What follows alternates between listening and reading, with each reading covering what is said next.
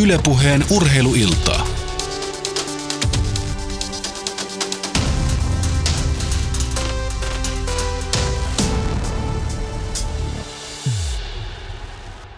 Nyt on vuoro aloittaa tämänkertainen Yle Puheen urheiluilta ja minä olen Atte Uusinoka ja tervetuloa mukaan.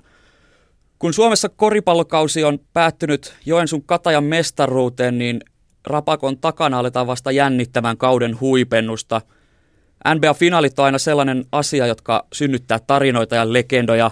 Osa näistä tarinoista on vain ahkeran median hehkutuksen takia syntyneitä, mutta usein pelaajat kyllä luo legendansa itse. Esimerkkinä Michael Jordanin kuusi mestaruutta ja kahdeksankymmentäluvun Boston Celticsin ja Los Angeles Lakersin väliset mestaruusmittelöt. Eli tänään käsitellään koripalloa ja erityisesti N B A:ta. Tämän lähetyksen kanssani studiossa viettää nelonen Proon N B A-otteluiden selostaja ja juniorikorisvalmentaja Kristian Palotie ja koripalloanalyytikko Irka Poropudas, ja morjesta vaan molemmille. Morjesta vaan. Ja terve, terve. Kiva, että olette päässyt paikan päälle. Miten te olette aikoinaan päätyneet seuraamaan N B A:ta?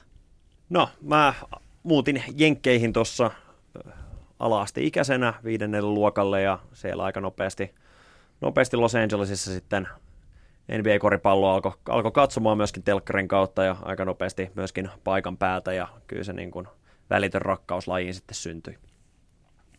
Entä Jirka? Mä oon itse aloittanut koripalloilun kahdeksanvuotiaana ja sitten siinä, mitä mä sanoisin, ala-asteen myötä sitten, kun alkoi muutenkin laji kiinnostaa, niin jotenkin silloisella seuralla ei ollut mitään S M-sarjan joukkuetta pääsarjatasolla tai muuta, niin jotenkin oli luontevampaa sitten N B A:ta ruveta seuraamaan. Ja siitä yhdeksänkymmentäluvun alusta sitten varmaan kaksikymmentäviisi vuotta tulee kohta täyteen, että se on jo ihan N B A:nkin äh, keskittynyt. Se on jo ihan kohtuullinen aika. Ennen kuin aletaan käymään sarjaa sen enempää läpi, niin kuunnellaan, mitä Suomen ensimmäisellä N B A:ssa pelanneella Hanno Möttölällä on sanottavana N B A:n ja itse koripallon suuruudesta Amerikoissa. Yle Puheen urheiluiltaa. Sä olet neljä kautta pelannut Utahin yliopistossa ja kaksi kautta N B A:ta Atlanta Hawksissa, niin miksi N B A ja yleisestikin koripallo ovat niin isoja asioita Yhdysvalloissa? No varmasti juontaa juoren tietysti heidät ihan urheilurakenteesta, että nämä kolme isoa lajia, koripallo, Amerikan jalkapallo ja baseball, niin ala-asteelta lähtien jokaisella koululla on joukkue ja, ja sitä myötä sitoutetaan koululaisia ja, ja perheitä mukaan tähän urheiluun, niin kyllähän tämä on tietysti ihan niin kuin sieltä lähtee, lähtee. Aika vaikeaa on on amerikkalaisen nuoren meidän läpi koulusta, että se jollain tavalla olisi mukana urheilutoiminnassa. Niin se, se, se tietysti palkitsee niin kuin toisessa päässä, niin huippuammattilaisarjalla on valtavat pelaajamassa, mistä valita, ja myös se tavalla tuottaa myös sitä fadin pohjaa ihan erilaisella tavalla. Sä olet myös pelannut viisi kautta Euroliigaa, niin miten sä vertailisit N B A:ta ja Euroliigaa keskenään? No tietenkin Euroliiga on, on maailman toiseksi kovin koripallosarja, se on, se on eittämättä sel- ihan selvää. Ja, ja, ja useasti siellä on ottelutapahtumat, että on, on vähän ehkä hektisempiä ja, ja dramaattisempia, ja yhdellä ottelulla on runkosarjassa ehkä vähän isompi merkitys pelimäärästäkin johtuen, mutta myös ihan tämä etelä-eurooppalainen urheilukulttuuri, mistä niin positiivisesti kuin negatiivisesti reagoidaan yksittäisiin tapahtumiin ja otteluihin. Et, sanotaanko niin kuin omaa kokemuksena, niin ehkä niin kuin Euroliiga on vähän jännittävämpi näin niin kuin pelaajan näkökulmasta. Totta kai mä en päässyt, mä en päässyt silloin playoffseihin Hawksen kanssa kummankaan vuotena, että et ei ole kokemusta siitä. Mutta Euroliiga on, on hyvin, ehkä totta, siellä, on, siellä on dramaattisia hetkiä, ja totta kai siellä on myös siellä tavalla joukkueiden väliset ehkä erot on, on suurempia, että siellä ihan samalla kuin jalkapallossa mestarien liigassa, niin vaikka puhutaan kolmekymmentäkaksi parasta maata Euroopassa jommassa kummassa lajissa, niin se ero on, on iso, iso sieltä, sieltä parhaiden ja että vähän, vähän pienemmän budjetin pyörivien sikäli, ja halleissa on isoja eroja, kun taas N B A on enemmän tai vähän homogeeninen, totta kai on isoja eroja seurojen tasossa, mutta, mutta hallit on kaikilla viiden tähden, organisaatiot on viiden tähden, pelaajat on niinku on jollain tavalla useat kulkenut saman polun, niin siellä on kulttuurit ei hirveästi kohtaa. Tietysti ulkomaalaiset eurooppalaiset tuo oman maustensa N B A:han, mutta Euroopassa, Euroopassa sitten siellä on joukkoissa saattaa olla niin järjestää viidestä kuudesta maasta. Ja, ja, ja onko, onko joukkue serbialainen vai onko joukkue suomalainen tai saksalainen, niin sillä on aika suuri ero niin jokapäiväisissä asioissa. Että, kyllä niissä eroa on paljon, mutta loppujen lopuksi tietysti samasta pelistä on kysymys ja, ja Ja nyt niin kuin nähtiin tuossa huikea Euroliigan Final Four, ja, ja kyllä ne parhaat joukkueet siinä niin on näyttänytkin, niin kyllä ne pystyy pistämään kampoihin parhaille N B A-joukkueille niin yksittäisissä otteluissa. Et, et, ja totta kai edelleen N B A, N B A:ssa on ne parhaat joukkueet, jos pelattaisiin pitkiä ottelusarjoja. Yle Puheen urheiluiltaa.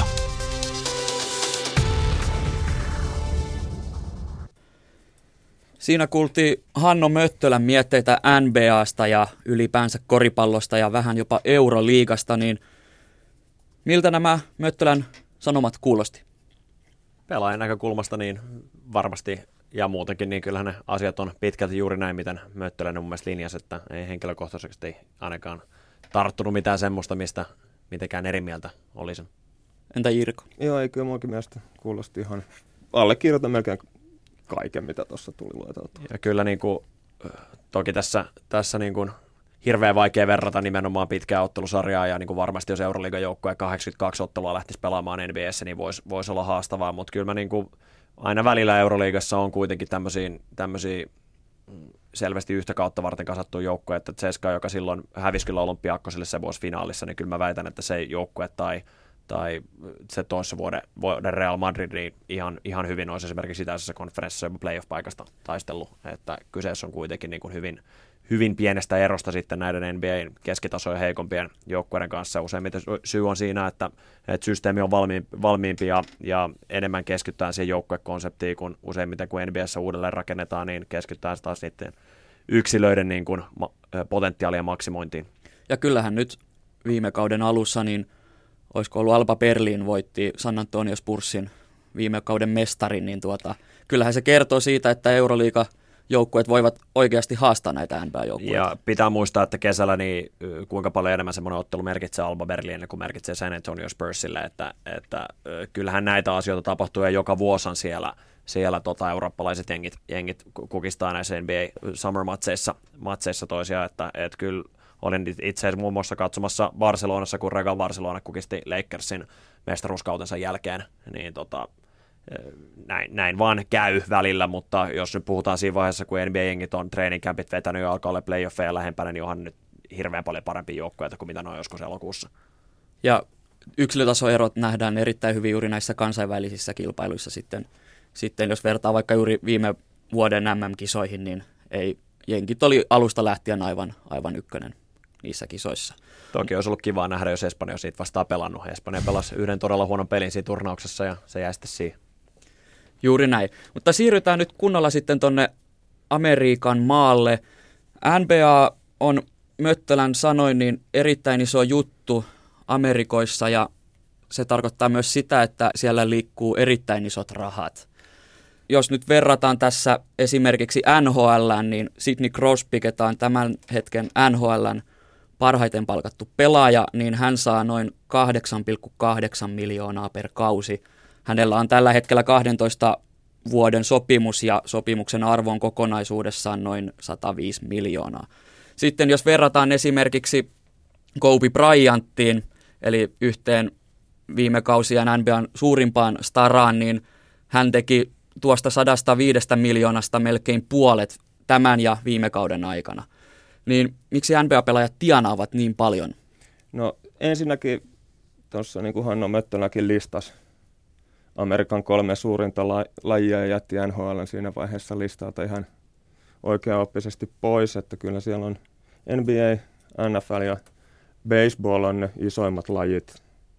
Ja esimerkiksi mun käsittääkseni N B A-katsojaluvut on noin viisinkertaisia suhteessa N H L-katsojamääriin Jenkeissä. Ja sitten jos ajatellaan, että kuinka suuria liksoja noi pelaajat saa, niin tämänhetkisen työehtosopimuksen mukaan koripalloon liittyvästä voitosta pelaajille ja maksetaan vuosittain noin viisikymmentä prosenttia. Eli jos ne kuulostaa isolta ne summat, joita pelaajille maksetaan, niin kyllä se on niin iso bisnes, että siitä on niin kuin kakusta varaa vuollakin heille. Ja nyt tuossa, onko se ensi kaudelta, ensi kauden jälkeen lähtee käyntiin tämmöinen uusi T V-sopimus, jonka N B A on solminut. Yhdeksän vuoden sopimus, kaksikymmentäneljä miljardia dollaria kokonaisuudessaan. Että siitä sitten seuraa vielä tämä, että tämä pelaajille maksettavan rahan rajoitukset tai palkkakatto räjähtää ylöspäin, että jos se tällä hetkellä on seitsemänkymmentäseitsemän miljoonaa per joukkue per kausi, niin se nousee joidenkin arvioiden mukaan muutamassa vuodessa jopa kolmellakymmenellä miljoonalla, satakahdeksan miljoonaa vuodessa. Tämä uusi T V-diili on erittäin iso. Tässähän on, jos verrataan, niin E S P N maksoi tässä heidän vanhassa T V-diilissä niin noin viisisataa miljoonaa kaudesta, kun nyt tässä uudessa se on yksi pilkku neljä miljardia kaudesta. Erittäin isoja lukuja. Niin minkälaisia muutoksia tämä tuo mahdollisesti liigaan tai sitten joukkueisiin? No, pelaajien palkat kasvavat, mutta... Pelaajien palkat kasvaa ja siitä on ollut aika paljon puhetta, että nykyään televisio kilpailee niin kuin live, suoratoiston ja toisaalta sitten kaiken näköisten muiden tota, viihdevaihtoehtojen kanssa. Eli on joku sanonut, että urheilulähetyksen suurin kilpailija on se iPad tai älypuhelin, joka sillä katsojalla on kädessään. Eli ottelutapahtumat, N B A-matsit kestää sen joku kaksi, kaksi ja puoli tuntia. Ja on ollut puhetta, että niitä yritettäisiin tiivistää sillä tavalla, että siitä tulisi parempaa T V-viihdettä. On tehty testejä, kokeiltu sitä, että jos kahdentoista minuutin neljänneksistä tiputettaisikin minuutti sieltä toinen täältä pois, ja toisaalta sitten vähennettäisiin joukkueiden käytössä olevia aikalisia ottelun lopussa. Tavoitteena olisi se, että siitä tulisi kompaktimpi paketti. Sillä tavalla, että ei tarvitse koskea kuitenkaan mainostaukoihin.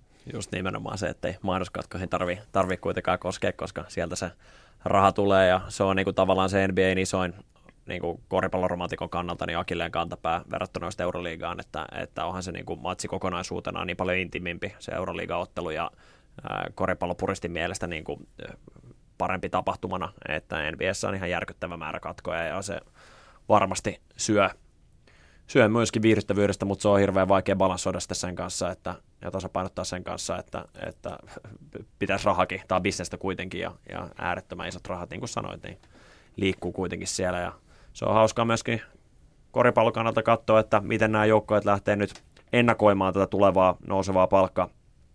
Palkkakattoa, kun siellä on aika kovat sakot tämän uuden työehtosopimuksen mukaan, mitä tulee, jos saat toistuvasti reippaasti yli sen palkkakaton, tämmöisen pehmeän palkkakaton, mikä N B A:ssa on käytössä, niin, niin nyt kun tämä nousee merkittävästi, se on mielenkiintoista, minkälaisia jatkodiilejä esimerkiksi tulevien kesien, aikoja, ke- kesien aikana tullaan jollekin pelaajille antamaan. Kuinka isoista sakoista puhutaan?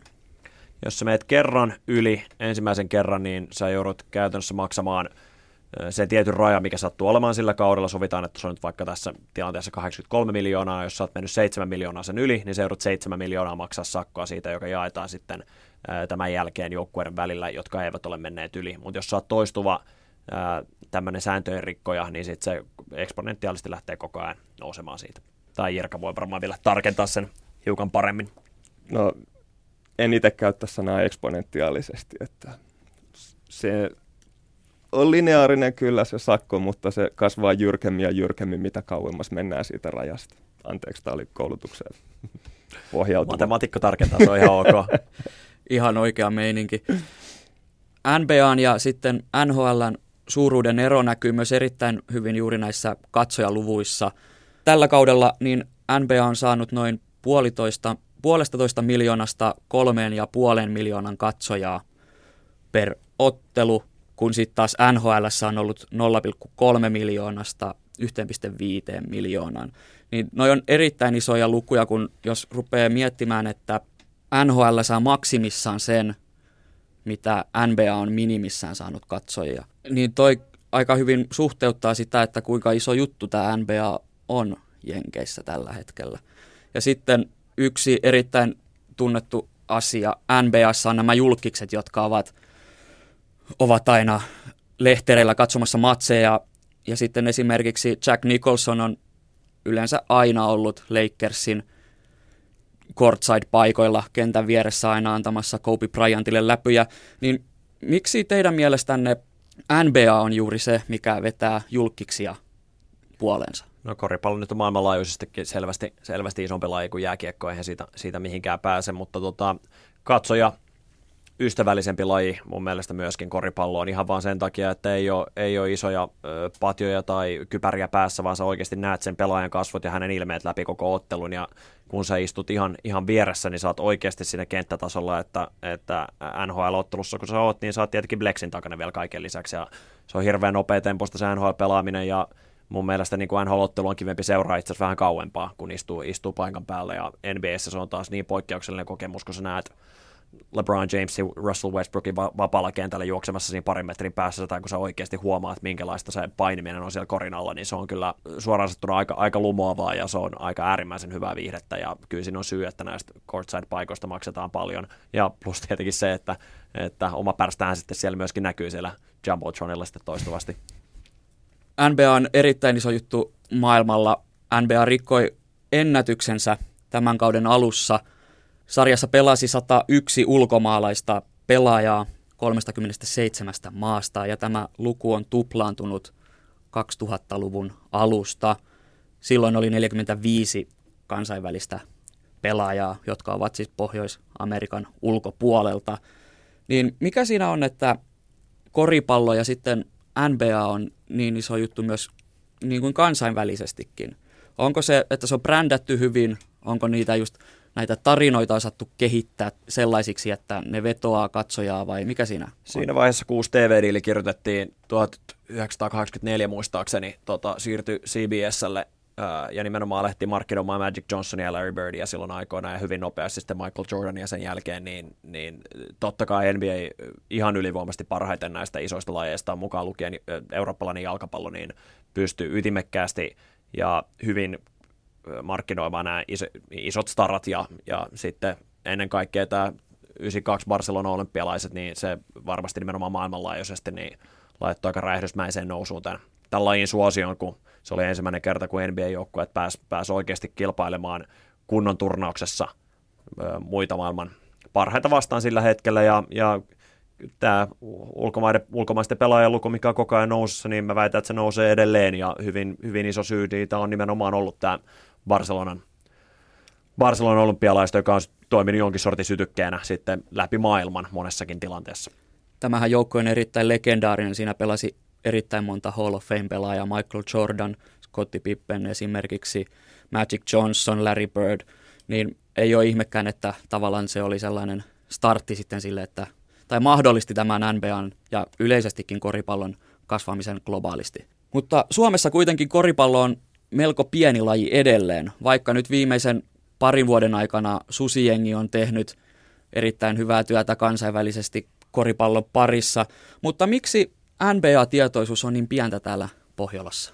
No ensimmäisenä tulee mieleen se, että suomalaiset on myötätuulipukukansaa siinä, että semmoiset lajit, joissa menestytään, niin kiinnostaa. Ja kyllähän se on itsestään selvää, että jos N H L pelaa yli kolmekymmentä suomalaista ja maailmanmestaruudesta taistellaan vuosittain, niin onhan se silloin paljon mielenkiintoisempaa katsottavaa kuin se, että jännätään, että onko kaveri, jolla on Suomen passi, niin mahdollisesti mukana N B A:ssä vai jatkaako sittenkin farmisarjassa ja ehkä Turkissa.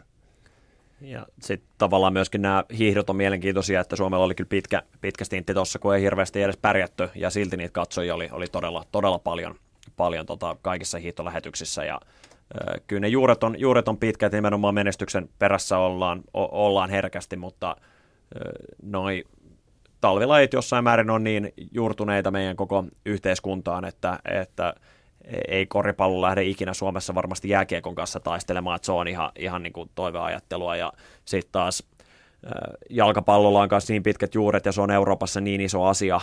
Ja se on kuitenkin Eurooppaa niin paljon lähempänä kuin mitä Yhdysvallat on ja lähetysajat paljon mukavampia, niin, niin totta kai senkin kanssa skabaaminen voi olla, voi olla todella vaikeaa. Mutta koripallo pikkuhiljaa, hitaasti, mutta mun mielestä aika varman oloisesti saa jalansijaa ja se on mielenkiintoista nähdä, mitä tapahtuu sitten, jos Susiengi jossain vaiheessa, toivottavasti näin nyt tietenkään tule tapahtumaan, mutta jos, jos tulee vaikeampi hetki maajoukkueen kanssa, niin miten tämä lähtee, lähtee menemään. Mutta tota, kyllä mä näkisin, että, että suunta on hyvä. Jirka Poropudas ja Kristian Palotie. N B A:n näkyvyys on kuitenkin internetin ja sosiaalisen median takia erittäin hyvä tällä hetkellä, niin onko joku juttu, mikä ajaa suomalaisia pois N B A:n parista, vai voidaanko sanoa, että suomalaiset eivät edes löydä N B A:n pariin? No siis saatavuus on aivan eri luokkaa nykyään kuin silloin, kun itse alkoi N B A kiinnostaa, niin käytiin keskiviikkoisin suomalaisessa kirjakaupassa U S A Todaysta katsomassa viikon tilastokoosteet, ja nykyään parilla sadalla dollarilla saa N B A League Pass-palvelu, jolla pystyy katsomaan matsit livenä tai jälkikäteen kaikki pelit silloin, kun itselle sopii. Et ei se ainakaan siitä niin kuin saavutettavuudesta ole kiinni. Tietenkin aikaero vähän rassaa.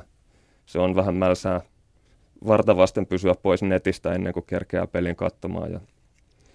Mutta mä luulen kyllä, että enemmän siinä on syynä se, että jääkiekko on niin paljon suomalaisille tutumpi laji kuin koripallo. Ja mä luulen myöskin, että, että tämmöisen yhteisöllisyyden löytäminen on hirveän tärkeä niin kuin, tämmöisen normikannattajan, muutenkin niin kuin kannattajan mielestä, että, että pystyy, pystyy käymään vuorovaikutusta toisen fanin kanssa. Ja niin kuin vaikka League Pass on loistava palvelu ja, ja nimenomaan koripalloaddikti pystyy helposti, helposti siihen suuntautumaan, niin kyllä se urheilutapahtuma on kuitenkin asia, mikä tapahtuu livenä, ja siitä halutaan keskustella, kun asioita tapahtuu.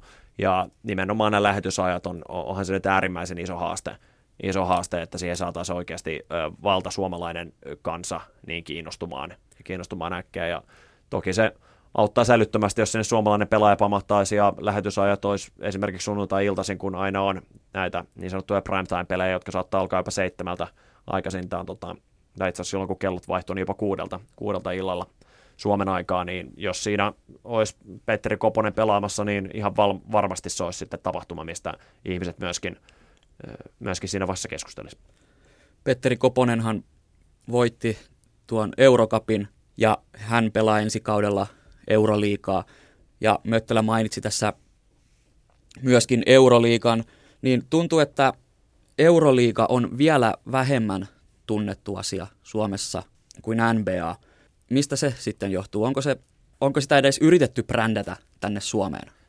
Euroliiga-brändääminen on muutenkin hirveän paljon haastavampaa. Tota, pitkäänhän se nä- Euroliigaa näkyy, näkyy todella hyvin, siis nelonen prolla aikoinaan, ja nyt toki se Viasatilta tulee. Ja tota, mutta on se, on se iso kynnys, ihan sama kuin jalkapallossa lähtee Eurokappia katsomaan, niin on se kuitenkin vaan ne kovat futisfanaatikot, jotka siihen lähtee. Että jos, jos paras sarja on futiksessa Champions League ja, ja koripallossa N B A, niin kun on tiedossa, mikä on kuitenkin se ykkössarja, niin kyllä se niin kuin väkisinkin niin noviisille katsojalle niin ei, ei tämmöinen, tämmöisen markkinoiminen hirveän loogista ainakin ole, etenkään kun se ei ole sitten kotimainen sarja. N B A on tunnettu tilastoistaan, niin onko tilastot mahdollisesti yksi asia, mikä voi vieraannuttaa tavallaan sellaisen henkilön, joka ei ehkä ihan niin paljon tiedä, että mitä siellä korisparketilla oikein tapahtuu? Jirko? Mm. Kuulostaa itselle vähän perversiolta ajatukselta, että joku saattaisi tilastoja vierastaa, mutta saattaa johtua omista perversioista. Lähinnä tilastot on pieni lisä siinä lähetyksen kyljessä. Kyllähän ne on ne näyttävät donkit ja urheilulliset pelaajat, jotka loikkii pitkin kenttää, joka ihmisiä oikeasti siellä kiinnostaa.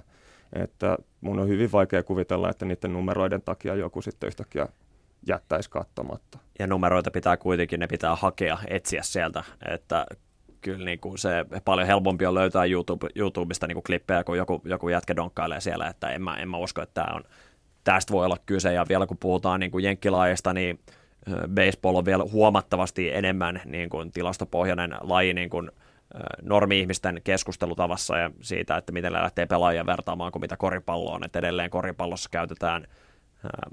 Tämä on aika uutta, aika tuoretta tämä, tämä tilastojen niin kuin oikeasti ymmärtäminen, niitä katsominen ja, ja niistä pohtiminen, että edelleen niin kuin valtaosa keskustelusta painottuu kyllä sitä, mitä on nähnyt. Joo, tota, semmoinen täytyy sanoa, että hyvin pitkään koripallotilastot oli, nyt on tapahtunut pelaajaseurannan myötä kehitystä ja muutenkin se analytiikka on mennyt jonkun verran eteenpäin, mutta esimerkiksi puolustukseen liittyvät tilastot on seitsemänkymmentäluvun puolivälistä lähtien niin ollut enemmänkin liittynyt siihen, mitä pystytään tilastoimaan, ei niinkään siihen, että mitä pelaajat oikeasti siellä puolustuksessa tekee. Ja ne on täysin epäolennaisia myöskin ollut pitkälti. Onko koripallo ylipäänsä epäsuomalainen laji? ei mun mielestä. Me ollaan, vaikka me ollaan pienempiä ja ei olla ehkä ihan yhtä urheilullisia kuin muut, muut maat, niin, niin kun puhutaan kuitenkin niin vahvasti joukkodynaamisesta lajista ja, ja selvästi niin kuin viime vuosina selvästi myös niin kuin N B A:ssä menty yksilötasolta enemmän joukkuetasolla ja mun mielestä joukkueet on koko ajan viisaampia ja viisaampia, niin Suomi on mun mielestä aina, niin kuin etenkin jääkiekossa ja muissa, niin ollut aina, niin kuin, ei olla ehkä talenttina oltu samalla tasolla kuin muut, mutta joukkueena me ollaan sitten oltu niin sanotusti niin kova kuin meidän heikoin lenkki. Ja, ja tällä poh- tähän kun vertaa, niin mun mielestä koripallo on itse asiassa erittäin suomalainen laji. Sitten jos katsoo vaikkapa Suomen koripallomaajoukkuja tai E M-kisoissa ja M M-kisoissa, kuinka paljon siellä on ihmisiä kannattamassa alta vastaajaa, joka pienempänä, vähän ehkä atleettisesti rajoittuneena joukkueena yrittää pistää kampoihin isommille vastustajille, niin mä näkisin siinä, että siinä on mitään turhaa talvisotaretoriikkaa käyttämättä, niin tietyn näköinen semmoinen altavastaajan heijaaminen kyllä on suomalaiselle hyvinkin luontevaa. Miten koripallon ja sitten erityisesti N B A:n näkyvyyttä voisi lisätä Suomessa? Mä näkisin, että tämä menee kumpaankin suuntaan tämä mielenkiinnon puute tietyllä tapaa. Eli että jos N B A ei kiinnosta suomalaisia, niin ei kyllä Suomikaan kiinnosta markkina-alueena N B A:tä. Että esimerkiksi Yao Mingin myötä hirveän ison panostuksen N B A-liiga teki Kiinaan, koska siellä oli miljardin katsojan potentiaali. Vastaavasti nyt on yritetty sitten laajentaa Intian suuntaan, jossa olisi sitten se seuraava miljardi. Ja sitten kun tämmöiset vähän isommat alueet on vallotettu, niin sitten ehkä ihan jonon viimeisenä alkaa N B A itse tekemään semmoista täyspäiväistä markkinointia Suomen suunnalla. Et nyt kesäkuussa ilmeisesti N B A järjestää Helsingin N M K Y:n kanssa yhteistyössä tämmöisen junnuleirin Helsingissä, joka ainakin on kiinnostanut siinä määrin. Viidessä minuutissa myytiin paikat loppuun ja näin, ja siellä on mahdollista jopa nähdä Charlotte Hornetsin Gerald Henderson. En tiedä sitä, että onko sattumaa, että kyseessä on ä, ruotsalaisen Jeff Taylorin joukkuekaveri, joka on ilmeisesti muutenkin sitten Skandinaviassa pyörimässä sillä kesäkuun alussa. Mutta pikkuhiljaa varmaan se mielenkiinto myös siellä toisessa päässä viriää. Eli suomalaisia pitäisi saada liikaa, niin se nostaisi N B A:n katsojalukuja se, se seurantaa on, Suomessa. Se on se, millä N B A vallottaa, että esimerkiksi Simbullar-niminen kanadalainen, josta ollaan niin kuin väkisin värkkäämässä intialaista, koska hänen vanhempansa ovat Intiasta Kanadaan mm. muuttaneita. Niin siinä heilahtaa se yksi pilkku kaksikymmentäviisi miljardia katsojaa lisää, jos pystytään brändäämään Intiassa, että heillä on nyt oma poika siellä. Niin samalla tavalla kyllä se olisi Suome- suomalaisellekin N B A, mä en tiedä onko tämä nyt tavoittelemisen arvosta, mutta suomalaiselle N B A-seurannalle herkkua, jos sinne nyt su- saataisiin suomalainen sitten.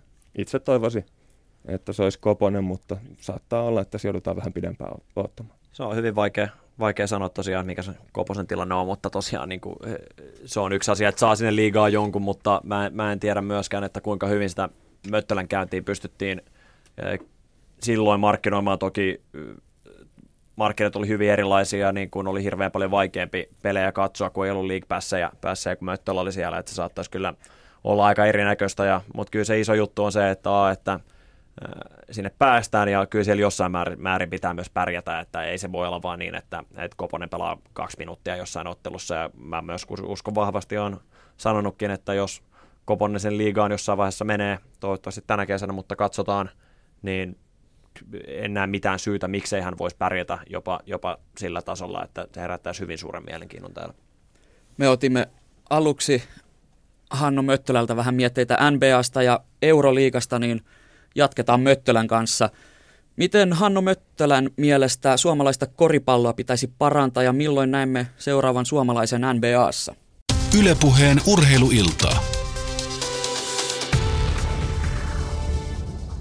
Hanno Möttölä, millaisena sinä näet N B A:n aseman Suomessa? No varmasti se on, se on näistä Amerikan ammattilaissarjoista on N H L jälkeen niin on eniten meillä esillä. N F L, mitä itse myös paljon seuraa, niin, niin on, on myös mukavasti alkanut saamaan jalansijaa. Ja mä luulen, että tämä mun, mun ikäisten sukupolvi ja vähän nuoremmat, niin ja internetin myötä tulleet mahdollisuudet seurata otteluita myös jälkikäteen seuraavana päivänä nauhoitettuna netin välityksellä on, antaa ihan erilaiset mahdollisuudet. Ei tarvitse enää, niin kuin tietysti kovimmat na- lajiniilat herää tammikuussakin keskellä yötä katsomaan jotain runkosarjaottelua, mutta mä, mä en kuulu niihin, että mä mieluummin, mieluummin nautin, nautin tuossa aamuharjoitusten jälkeen hyvän lounaan yhteydestä, nautin yön, yön vaikka N B A playoff-ottelusta. Sitten vähän pitää, on vähän vaikeaa vaikeata nykyään Twitter-aikana, niin pitää itsensä uutispimännässä, mutta kyllä sekin onnistuu. Että, jota.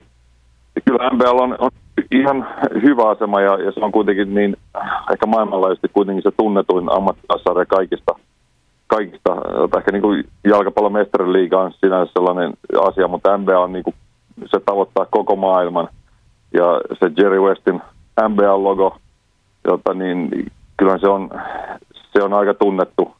Että tota, ei siinä varmaan montaa tavaramerkkiä maailmassa mene sen ohi. Niin, kyllähän Suomessakin on sillä hieno asema ja että on upeaa, että nelonen pro näyttää otteluita ja, ja paljon ihmiset ostaa N B A League Passia eli tätä internetpalvelua, niin kyllä ei voi valittaa nykyään. Että silloin kun itse, itse olin pikkujunnu, niin jos joku sai kerran viikossa joltain taivaskanavalta V H S-kasetin nauhoitettu ottelun tai puolen tunnin magasiiniohjelma, niin se kiersi sitten junnujengissä tiiviisti seuraavat pari viikkoa, niin nykyään kyllä jokainen poika ja tyttö pääsee katsomaan N B A:ta aika tiiviisti, jos vaan haluaa.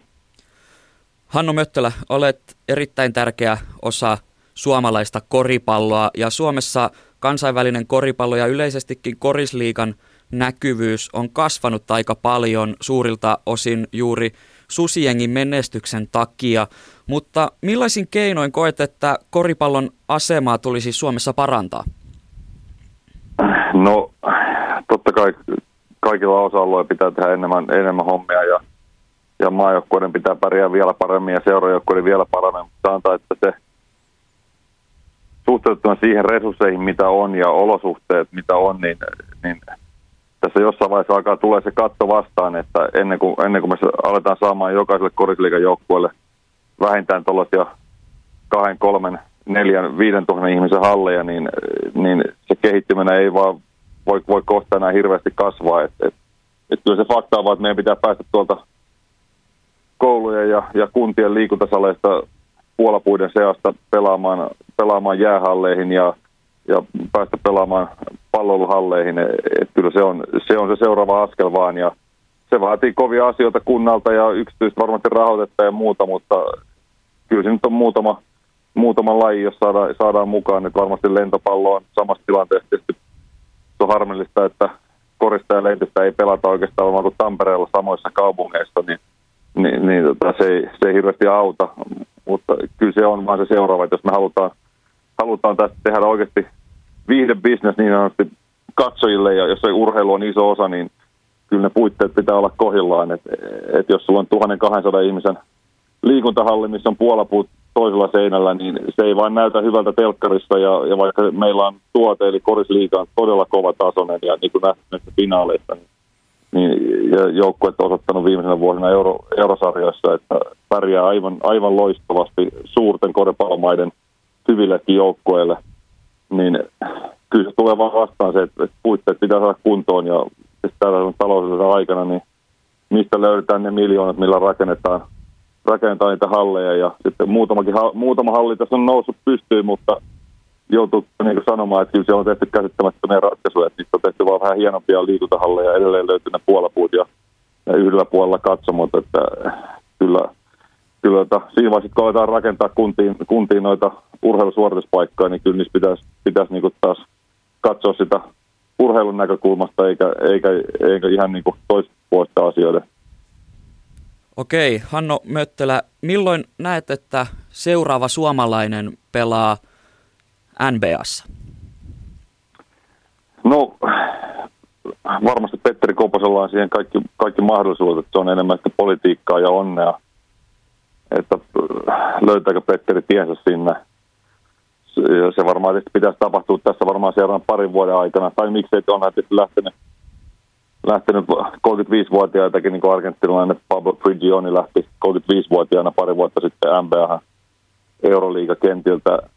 Mutta jos Petteri, niin Petteri suljetaan pois tästä keskustelusta, niin kyllä me tuossa Helsinki Basketball Academyssa on, on, on pelaaja tai pari, jolla, jolla niin kaiken, kaiken osuuden kohdalla on, on mahdollisuuksia N B A:n päästä, ja, ja he varmaan pyrkii talon tavoitteet vuoden kuluttua päästä, päästä yliopistopeleihin ja, ja sitä kautta, mutta totta kai kyllä meillä on, on talenttia löytyy maasta, kun maasta useista seuroista ja useista paikoista, ja se on vaan se, mitä tapahtuu just ikävuosien kuusitoista ja kaksikymmentä välillä, niin se on, se on, se on todella, todella tärkeää, että et, saadaan näitä viidessä vuodessa, viidessä vuodessa uskon, että Suomessa on seuraava suomalainen menee sinne N B A:han, ja, ja kyllä myös uskon, että Eric Murphy on pelasi loistavan D-liigakauden varsinkin lopun, niin mä uskon, että, että Ericilläkin on mahdollisuus saada näytön paikka taas, taas ylhäällä N B A:ssa, niin toivotaan, että viiden vuoden kuluttua siellä olisi vaikka parikin kaveria, mutta se on, siinä ei pelkästään pelaajan taidot, että kyllä, kyllä se, on, se on, pitää olla onnea ja politiikkaa ja oikea valmentaja ja oikea omistaja, joka vasta on, on kiinnostunut ulkomaalaisista. Se on, se on isompi ruletti. Jäädään jännäämään, että toteutuuko tämä sinun näkemyksesi. Mutta Hanno Möttölä, kiitokset haastattelusta. Kiitos. Yle Puheen urheiluiltaa. Yle Puheella vietetään N B A-iltaa, ja siinä kuultiin Hanno Möttölän mietteitä N B A:sta ja siitä, että milloin seuraava suomalainen siellä pelaa. Hän mainitsi Petteri Koposen, Kristian Palotie. Mitä olet mieltä? Pääseekö Koponen N B A:han? Niin kuin Hanno sanoi, että hyvin paljon politiikasta kiinni, ja, ja tilannehan Koposella on se, että hänen äh, oikeudet omistaa Dallas Mavericks, ja tämä vaatii sen, että Mavericks päättäisi nyt kesän aikana, että he ovat kiinnostuneita, ja, ja Koponen kannattaisi tuoda. Ja nyt kun katsotaan Mavericksin kulunutta kautta, niin se oli ihan selkeästi virhe, ettei Koposta tuotu. Koponen olisi pystynyt oikeasti tuossa tuossa joukkueessa auttamaan, ja nyt pakko sanoa, että, en, että äh, olisiko se Chandler Parsons-diili ollut sitten siinä vaiheessa mahdollinen, en, en osaa sanoa tai en muista tässä vaiheessa, mutta äh, katsoa miten pointit, pointit veti siellä tänä vuonna, niin ehdottomasti Koponen on ollut tärkeässä roolissa siellä, ja Koponen ihan oikeasti on tarpeeksi hyvä pelaaja, että pystyy tuossa liigassa myös menestymään. Koripalloanalyytikko Jirka Poropudas, mitä mietteitä Hanno Möttölän sanomiset sinussa herätti? No, itse asiassa tuohon Kristianin kommenttiin Dallas Mavericksiin liittyen, niin täytyy sanoa, että ei välttämättä olisi ollut mahdollista tarjota viisitoista miljoonaa kaudessa Chandler Parsonsille Mavericksilla, jos olisi tehnyt Koposen kanssa semmoisen diilin, että hänen olisi kannattanut Euroopasta sinne loikata. Sen sijaan itse Mavericksin fanina toivoisin kyllä, että mahdollisimman pian Petteri sinne vietäisi, koska siellä oli ihan huutava paikka hänelle, varsinkin sinne vaiheessa, kun Rajon Rondo kokeilu epäonnistui aivan totaalisesti. Jos en ihan väärin muista, niin jossain haastattelussa Koponen sanoi, että hän saa Venäjältä tuplaten sen verran rahaa, mitä hän saisi N B A:sta, niin tämäkin vähän sotii sitä vastaan, että onko Koposen järkevä lähteä sinne rapakon taakse. Tämä on nimenomaan, sanotaan, jos minä itse olisin Petteri Koponen, niin ihan varmasti ottaisin rahan, rahan mieluummin, että en missään nimessä jättäisi puolitoista miljoonaa per kausi pöydälle. Toki se mahdollisuudet sitten, että jos sä vedät N B A:ssä se pari kautta, niin mahdollisuus tiedätä enemmän on hyvin suuri, mutta sitten loukkaantumisia ei, ei koskaan tiedä, että mitä tapahtuu, ja, ja koripalloilijana, urheilijan elämä muutenkin on vähän semmoista, että pitää elää aika lailla siinä hetkessä ja ei pysty ihan liikaa tulevaisuutta tulevaisuutta miettiä, mutta Suomi-koriksen kannalta niin se olisi kyllä ihan korvaamaton asia, että, että Koponen sinne liigaan saataisiin, ja, ja hirveästi sen, sitä myöskin kannattaisin tässä, mutta kuten sanoin, jos minä olisin Koponen, niin en varmasti jättäisi rahoja, rahoja ottamatta. Juu, eli jos nyt on just uuden kahden vuoden sopimuksen allekirjoittanut ja voittanut Eurocupin ja pääsee tulevalla kaudella Euroliigaan vetämään, ja jos on vielä heinäkuussa tiedossa perheen lisäystä, niin hyvin vaikea nähdä, että rupeaisi tämänhetkistä mukavuusaluetta jotenkin vartavasten rikkomaan. Hanno Möttölä myös sanoi, että seuraavat suomalaiset olisivat N B A:ssa noin viiden vuoden kuluttua, niin keitä nämä mahdolliset suomalaiset voisivat olla? Kyllähän siltä mahdollisuuksia on, että meillä pelaa myöskin N C A A:ssa muutama, muutama kova poika, ja sitten totta kai Thomas Murphy pitää, pitää muistaa, joka on siis Eric Murphyn ja Alex Murphyn nuorin veli, ja ilmeisesti tämä potentiaalisin poika näistä, mutta hän on, hän on vielä kovin nuoria, ja tämmöisistä on, potentiaalista on niin äärimmäisen myöskin vaarallista lähteä, lähteä niin kuin ihan liikaa huutelemaan ja puhumaan, koska niin kuin Hanno sanoi tuossa, niin ikävuodet kuusitoista kaksikymmentäkaksi on, on jokseenkin ratkaisevia, että vaikka Lauri Markkasesta ollaan puhuttu paljon ja North Carolina sun muut isot, todella isot yliopistot on kiinnostuneita ja Oscar Mikkelsen pelaa Davidsonissa, mistä mu- muun muassa Steph Curry on, on lähtöisin, niin se on niin vaikea sanoa, mitä, mitä kolmen, neljän, viiden vuoden aikana, aikana tapahtuu. Heillä on kaikki mahdollisuudet siihen, se vaatii onnea, se vaatii hirmuista harppausta pelaajana, että missään nimessä vielä kukaan näistä ei ole lähellekään, että olisi valmiina, mutta varmasti N B A-scoutitkin ymmärtää, että näissä on potentiaalia näissä pojissa, ja jos on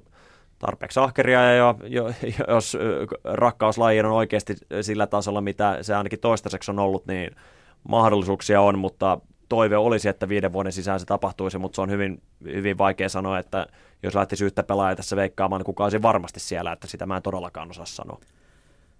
Eräs pelaaja, jonka Möttölä mainitsi, niin on Eric Murphy.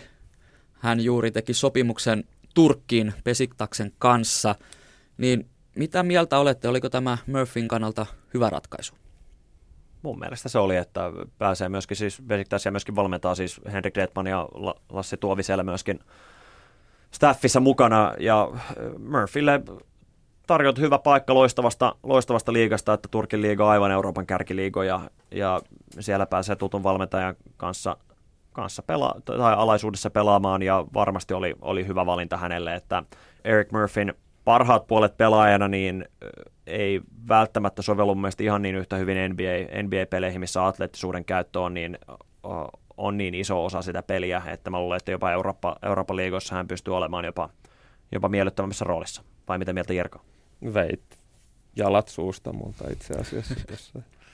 N B A:ssa on ollut jonkin verran eurooppalaisia pelaajia, jotka ovat olleet vain parin kauden ajan N B A:ssa. Mainitaan nyt esimerkiksi vaikka Juan Carlos Navarro ja Rudy Fernandes ja Vasilis Panoulis.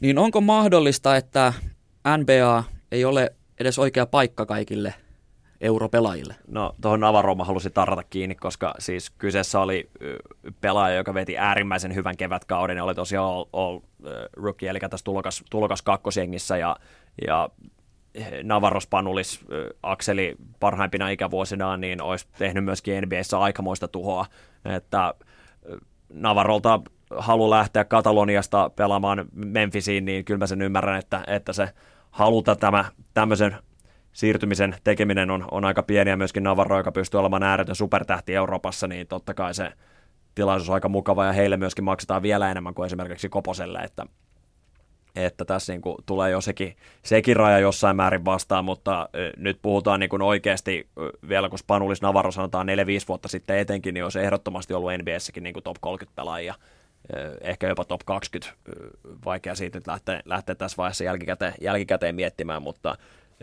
mä luulen, että se tulee hyvin pitkään olemaan se tilanne, että Euroopassa tulee olemaan se neljä viisi kuusi kymmenen huippua, jotka myöskin N B A:ssä olisi äärimmäisen isossa roolissa, että, että ihan kaikkia niin kuin sata parasta pelaajaa ei tule koskaan varmaan N B A:ssä pelaamaankaan, että, että jossain liigassa joku tulee maksamaan sen verran paljon, että se kiehtoo enemmän.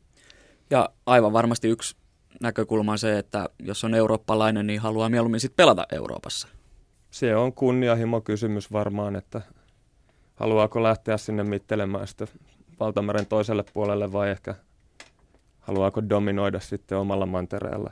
Tietenkin se on roolituksesta myös kiinni, että minkä näköistä roolia siellä on toisella puolella maner- äh, Valtamerta tarjolla. Että hyvin vaikea kuvitella, että siellä ollaan ensimmäisenä tarjoamassa eurooppalaiselle huipputakamiehelle avaimia kouraa, että hoidassa, hoida homma.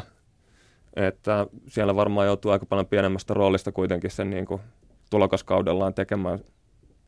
Tässäkin kuitenkin poikkeuksia, että kyllähän Goran Dragic oli vahvasti, vahvasti Phoenixin paras pelaaja, mutta sitten kuitenkin kun Phoenixin liikkeitä piti tehdä, niin siinä mielessä Jirka on oikeassa, niin kyllähän Dragic sieltä lopulta aika helposti sitten lähti ja, ja ei tämä niin kuin kuitenkaan tulevaisuuden suunnitelmissa ollut, että Dragicin ympärillä rakennettaisiin viiden tai kuuden vuoden projektia, että eurooppalaisten pelaajien taidot riittää ja kyllä mä, kyllä mä toivon sitä, että, että jossain vaiheessa siellä on se huippu eurooppalainen takamies, joka pystyisi niin kuin urheilullisesti, niin miksei se voisi olla joku yhtä pätevä kuin vaikka Steph Curry, joka ei, ei missään nimessä ole. Toki äärimmäisen nopeahan Curry on, mutta ei hän ole Russell Westbrook-tyyppinen huippuatleetti, niin en, en näe mitään syytä, miksei siellä joskus voisi olla samalla tavalla dominoivaa pelaajaa. Toki, toki eri pelaajista tietenkin on siinä vaiheessa kyse. Sitten isompien pelipaikkojen pelaajat on tietenkin asia erikseen, koska silloin ei välttämättä joudu palloa dominoimaan niin paljon, että tekee omaa likasta duunia korjalla. Ja se, tämmöisiä kaksi viisitoista pitkiä eurooppalaisiahan on ollut jo kahdeksankymmentäluvulta saakka N B A:ssä. Pero Antichan lähti Euroliiga-voiton jälkeen N B A:han ja hän oli erittäin isossa roolissa juuri Euroopassa, mutta nyt hän on, hän on pelannut Atlanta Hawksissa pari kautta, niin ja vähän tai oikeastaan aika paljonkin pienemmässä roolissa mitä Euroopassa, niin onko mahdollista, että tällainen, että vanhana mennään sitten niin sanotusti N B A:han jäähdyttelemään, niin voisiko tämmöinen ilmiö yleistyä? Kyllähän tätä on käynyt, niin kuin Möttölä mainitsi Brigionin, ja sanotaan, että Pero Antic ei kyllä Euroliigassakaan mikään tähtipelaaja ollut. Hän on nimenomaan aika, aika roolitukseen sopiva tämmöinen niin sanottu stretch four, joka pystyy siis isona pelaajana heittämään myöskin, heittämään myöskin kolmosia, ja, ja kuitenkin oli tästä pelityylistä huolimatta niin aika vahva jässikkä ja myöskin intensiivinen kaveri, joka on aika, aika poikkeukset. Useimmiten ne, jotka isot pelaajat, jotka viihtyy kolmosen ulkopuolella, on sitten sisällä vähän pehmeämpiä, mutta Antic oli pieni poikkeus tässä nimenomaan puolustuspäässä pystyi vahvojen jässiköiden kanssa, kanssa vääntämään, vaikka sitten niin kuin lateraalinen nopeus ei hänellä, hänellä olekaan sitten niin hyvä, mutta tota, kyllä se niin kuin osoittaa, että Antic oli selvä roolipelaaja Olympiakosissa, että ei ollut missään nimessä missään nimessä joukkueen tähtejä, että oli kantava voima toki Makedonian kanssa E M-kisossa silloin Liettuassa, mutta silloinkin niin kuin joukkueessa Bo McCaleb oli, oli selvästi kovempi jätkää, että kyllä se osoittaa, että huippuroolipelaaja Euroliigassa voi olla hyvä roolipelaaja myöskin N B A:ssä ja, ja niin kuin sanoit, niin onhan tämä ehkä ilmiö, joka saattaa yleistyä, että vanhempi, vanhempi eurooppalaisiin luotetaan, koska ammattitaito on yksinkertaisesti niin paljon. Yle Puheen urheiluiltaa. Yle Puheessa vietetään N B A-iltaa. Siirrytään Eurokoriksesta juuri tuonne Jenkkeihin ja N B A:han. Siellä on jo runkosarja ollut jonkin aikaa poikki ja playoffit ovat parhaillaan käynnissä. Millainen kausi on teidän mielestä ollut tämä kaksituhattaneljätoista kaksituhattaviisitoista Jirka Porovudas? Mun mielestä runkosarja oli yksi parhaita, mitä on vähän aikaa on ollut. Sen jälkeen sitten pudotuspelit on ollut pienoinen pettymys, että siellä on useita sarjoja lakastu neljä nolla voitoin. Parempi joukkue jatkanut eteenpäin.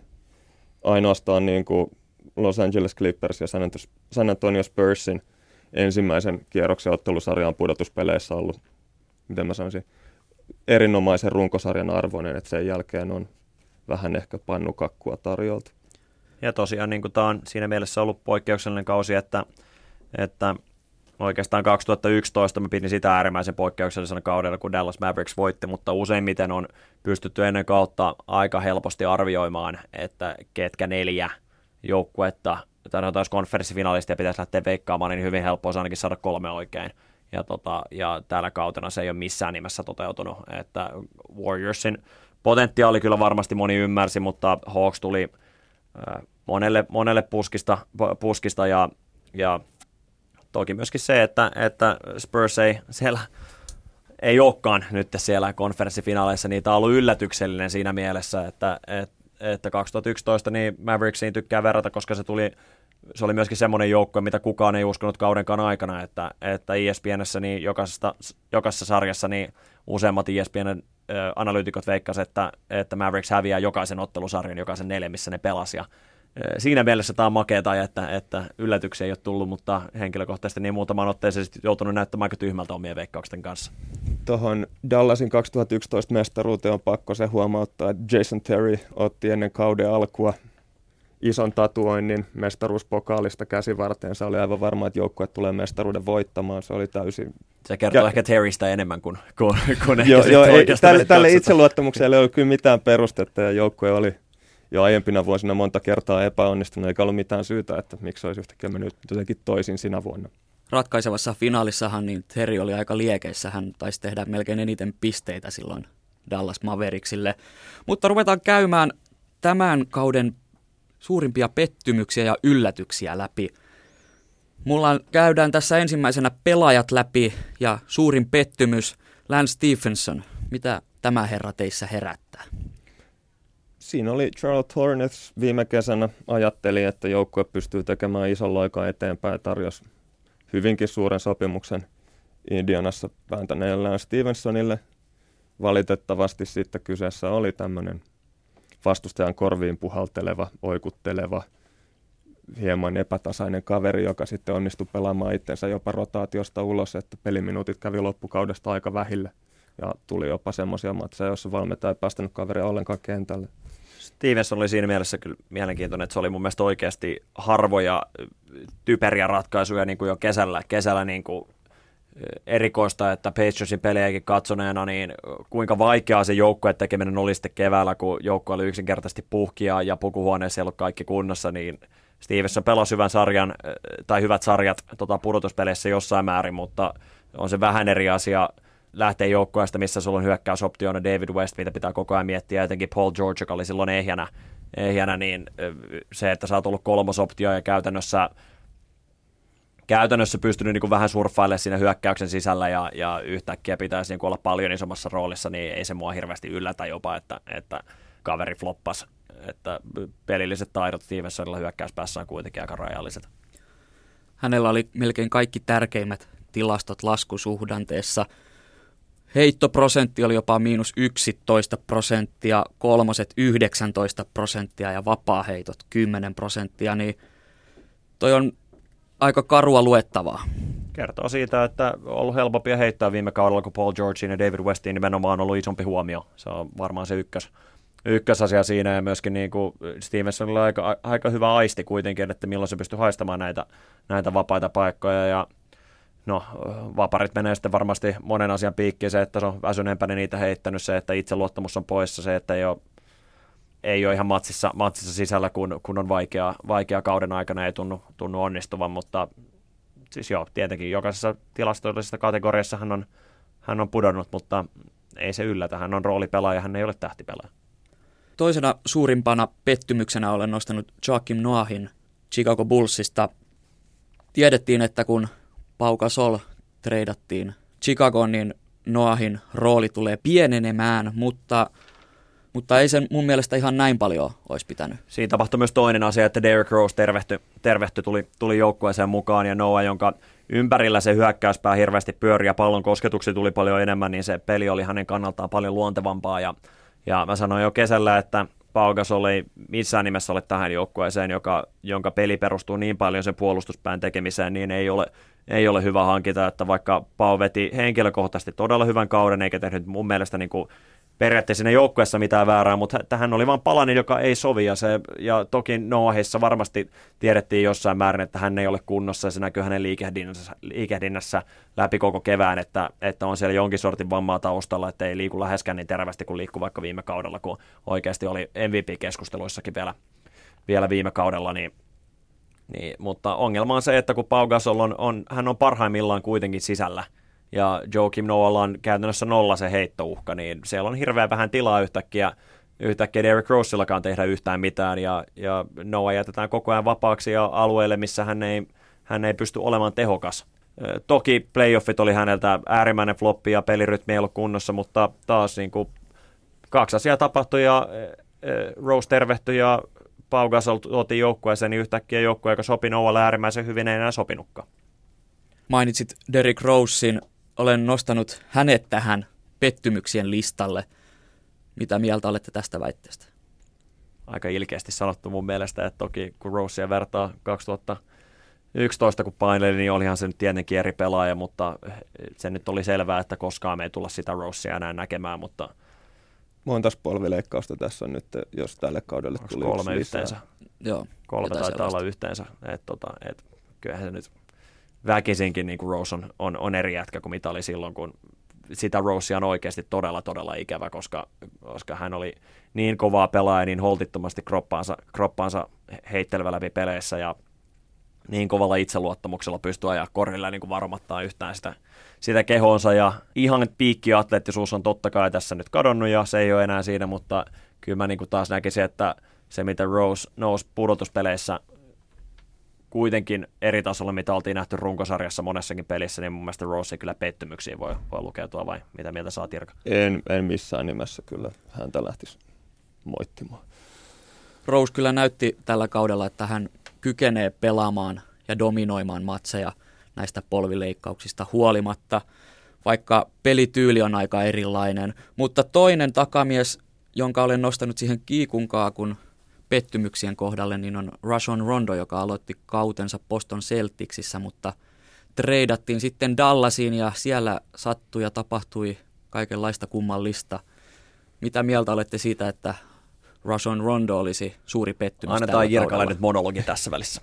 Joo, eli tässä oli semmoinen tilanne, että Dallas Mavericks oli rakentanut joukkuetta, joka perustui tämmöisiin tietyllä tapaa rajoittuneisiin pelaajiin. Valtaosa pelaajista oli hyökkäyspäähän painottuneita ja alkukaudesta joukkue veti itse asiassa ihan niin kuin yksi kaikkien aikojen parhaista tehollisesti hyökkäyspään joukkueista, mutta siinä vaiheessa tuli sitten selväksi se, että joukkueen puolustus vuotaa kuin seula ja sinne tarvitaan nyt Tyson Chandlerille jotain apuja edes puolustuspäähän. Ja kauden puolivälissä tai joulun tietämillä niin sitten oli mahdollista saada, silloin näytti, että melko jopa edullisesti Bostonista sitten joukkueeseensa tyytymätön Rajon Rondo Dallasiin. Siinä vaiheessa oli vähän puhetta siitä, että sitten hyökkäyspäässä taas Rondo, joka tykkää dominoida palloa ja ei pysty sitä heittämään koriin, edes korin alta, niin saattaa olla aikamoista myrkkyä sille tilalle, joka Mavericksin hyökkäyspäässä sitten on käytettävissä muilla pelaajilla. No sitten pelaajakaupat tehtiin, ja jälkikäteen täytyy sanoa, että Boston kyllä veti niin paljon pidemmän korren siinä kaupassa, kuin voi vaan fyysisesti olla mahdollista. Mitä kaikkea Boston sai Rondosta? Siinä oli Jay Crowder, Brandon Wright. Joka Kat... jatkoi sitten Phoenixiin. Phoenixiin kyllä joo, siinä, joo, ja sitten oliko siinä kaksi ensimmäisen kierroksen varausoikeutta. Kyllä. Ja Rondo veti sitten tota Dallasissa kevätkauden sillä tavalla, että ensiksi näytti silleen, että joukkueen peli on aivan sekaisin, ja sitten se hetkellisesti näytti, että puolustus ei parane ja hyökkäyskään ei oikein löydä uomaansa. Sitten oli puskivat otsia vastakkain valmentaja Carlislen kanssa, joka on tämmöinen kontrollifriikki hänki ja kumpikin halusi tehdä asiat eri tavalla. Vaikutti ulospäin sille, että olisivat saaneet asiansa sovittua, mutta pudotuspeleissä kävi sitten ilmi, että Rondoa ei pelaaminen kiinnostanut ollenkaan ja tuittuili siellä ja itse asiassa pari viimeistä peliä niin oli ihan penkitettynä ja Mavericksin peli jopa näytti aika paljon paremmalta, kun kaivettiin naftaliinasta Raymond Felton sinne sitten ohjaksi. Ja Mavericksin peli, peli Carlislen alla on, on perustunut aina tämmöiseen kontrolloituun kaaokseen, että se kaksituhattayksitoista mestaruus oli siinä mielessä poikkeuksellinen, niin kuin Carlisle sanoi itsekin, että, että lopulta se peli lähti niin automaattisesti rullaamaan, että ei tarvinnut settejä huutaa ollenkaan hyökkäyspäässä, että kaikki lähti siitä ylivoiman luomisesta ja sen jälkeen sen kasvattamisesta, ja, ja se nimenomaan vaatii sen niin sanottu toimi, toimi heti konseptin, että et sä et jää pallon kanssa paikalleen kaaren ulkopuolella, vaan sä välitön uhka kohti korjaa tai välittömästi pallon liikkeelle, ja ja pallo liikkuu, jätkät liikkuu niin, niin tiheä tahtiin kuin vaan voi, ja se on oikeasti viisikon tekemistä, kun Rondo on taas semmoinen perinteinen pointti, joka dominoi palloa ja yrittää, yrittää niin kuin hänen oman peliluonnin kautta niin luoda sen koriin johtavan syötön, ja, ja Mavericks ei ollut rakennettu näin, ja tuommoisen muutoksen, kun tekee kesken kauden, on helppo sanoa jälkikäteen, mutta, mutta kun se on hyvin vaikeaa kesken kauden lähteä totaalisesti koko joukkuekonseptia muuttamaan hyökkäyspäässä ja siinä kestää aikaa ja, ja se oli riski, minkä Mavericks, niin kuin Jirka sanoi, piti ottaa, kun puolustus vuotaa ja ehkä se olisi jonkun muun ratkaisun voidut tehdä, mutta, mutta jälkikäteen niin tämä riski ei tietenkään tämän kauden osalta kannattanut, mutta Mavericks tavoitteli, että päätti, että he haluavat tavoitella N B A-mestaruutta vielä Novitskin, Novitskin kanssa ja, ja koki, että tämä on riski, mikä kannattaa tehdä ja tällä kertaa se nyt vaan toiminut. Nelonen Proon N B A-selostaja Kristian Palotie ja koripalloanalyytikko Jirka Poropudas. Siirrytään suurimpiin joukkuepettymyksiin ja mulla on ensimmäisenä Oklahoma City Thunder. Joo, voi suoraan sanoa, että Thunderilta heitettiin vuosi hukkaa. Lähinnä sen takia, että Kevin Durantilla oli jalan kanssa vaivaa. Murtumaa korjattiin äh, jonkunnäköisellä naulalla, joka sitten piti uudestaan leikata ja kaverin kausi oli siinä. Westbrook kantoi joukkuetta todella upeasti jossain vaiheessa, teki kyllä. Ja hänkin oli ekat, ekat kolmekymmentä peliä vai kaksikymmentäviisi peliä loukkaantunut. Joo, ja sitten mursi vielä naamansa vähän myöhemmin, että siinäkin oli sinänsä loukkaantumisten myötä koko joukkue oli jonkunnäköisessä sekasorassa tai siirtymävaiheessa koko kauden. Mistä sitten valmentaja Brooksille annettiin palkkioksi potkut kauden päätyttyä. Joo, aika, aika mahdoton tilanne oli kyllä Thunderilta, että toki niin kuin pettymys, ettei pudotuspeleihin päässyt, mutta kun sitä materiaalia, materiaalia ja ää, sanotaan joukkueen valmiutta pelata ilman Westbrookia ja Rondoa oli niin minimaalinen ja tästä voi sitten antaa kritiikkiä Brooksille, ja en, en välttämättä hänen niin kuin suurin puolustaja ole, mutta on se nyt niin kuin väkisinkin aika eri asia, kun sulla on kaksi pallon dominoivaa pelaajaa normaalisti ollut siellä, yhtäkkiä ei ole, niin siinä pitäisi yhtäkkiä joku joukkuekonsepti siitä löytää, niin ei se, nyt, ei se missään nimessä helppo, helppo homma ole, ja, ja pettymys joo, mutta siinä vaiheessa, kun nämä loukkaantumiset tuli, niin en mä nyt ihan hirveästi lähtisi niin kuin Thunderin kautta liiallisesti kritisoimaan, että ehkä olisi voinut siinä vaiheessa, kun tajuttiin, että homma on vaikeaa, niin ehkä hävi vähän enemmän pelejä, että Lotterisi olisi parantunut. Miettisin sitä vaihtoehtoa, että, että eikö he olisi kannattanut just penkittää nämä kaikki ja sitten hävitä, että he olisi nyt voinut olla kärkisijoilla. Ne oli puolen ottelun päässä, tai yhden ottelun päässä pudotuspeleistä, että keskinäinen peli, peli Anthony Davisin Pelicansia vastaan hävittiin tuonne tuonne Anthony Davisin viime hetken tai summerisoiden, summerin soiton aikana tulleeseen kolmen pisteen heittoon, niin en mä nyt äh, nähdä, että se tahallinen tappio olisi, tai häviäminen olisi ollut tärkeää, etenkin kun kuviteltiin, että, että se Durantin ensimmäinen jalkaoperaatio olisi, olisi ollut äh, riittävän hyvä, että hän olisi pitänyt pudotuspeleissä pelata, ja sanotaan, okei, okay, Warriors olisi ollut kaikkein ikävin mahdollinen vastus Thunderille, mutta kyllä mä uskon, että Thunder-leirissä itse uskottiin, että jos ovat terveitä, he pystyvät voittamaan kenet vaan. Ehdottomasti, että ei, ei ollut kyllä niin heikosti kuitenkaan heillä asiat, että olisi syytä lähteä siihen Lakers ja Knicksin linjalle, jossa otetaan ihan huolella turpiin, ihan vain tulevaisuutta ajatellen, Philadelphiasta nyt puhumattakaan.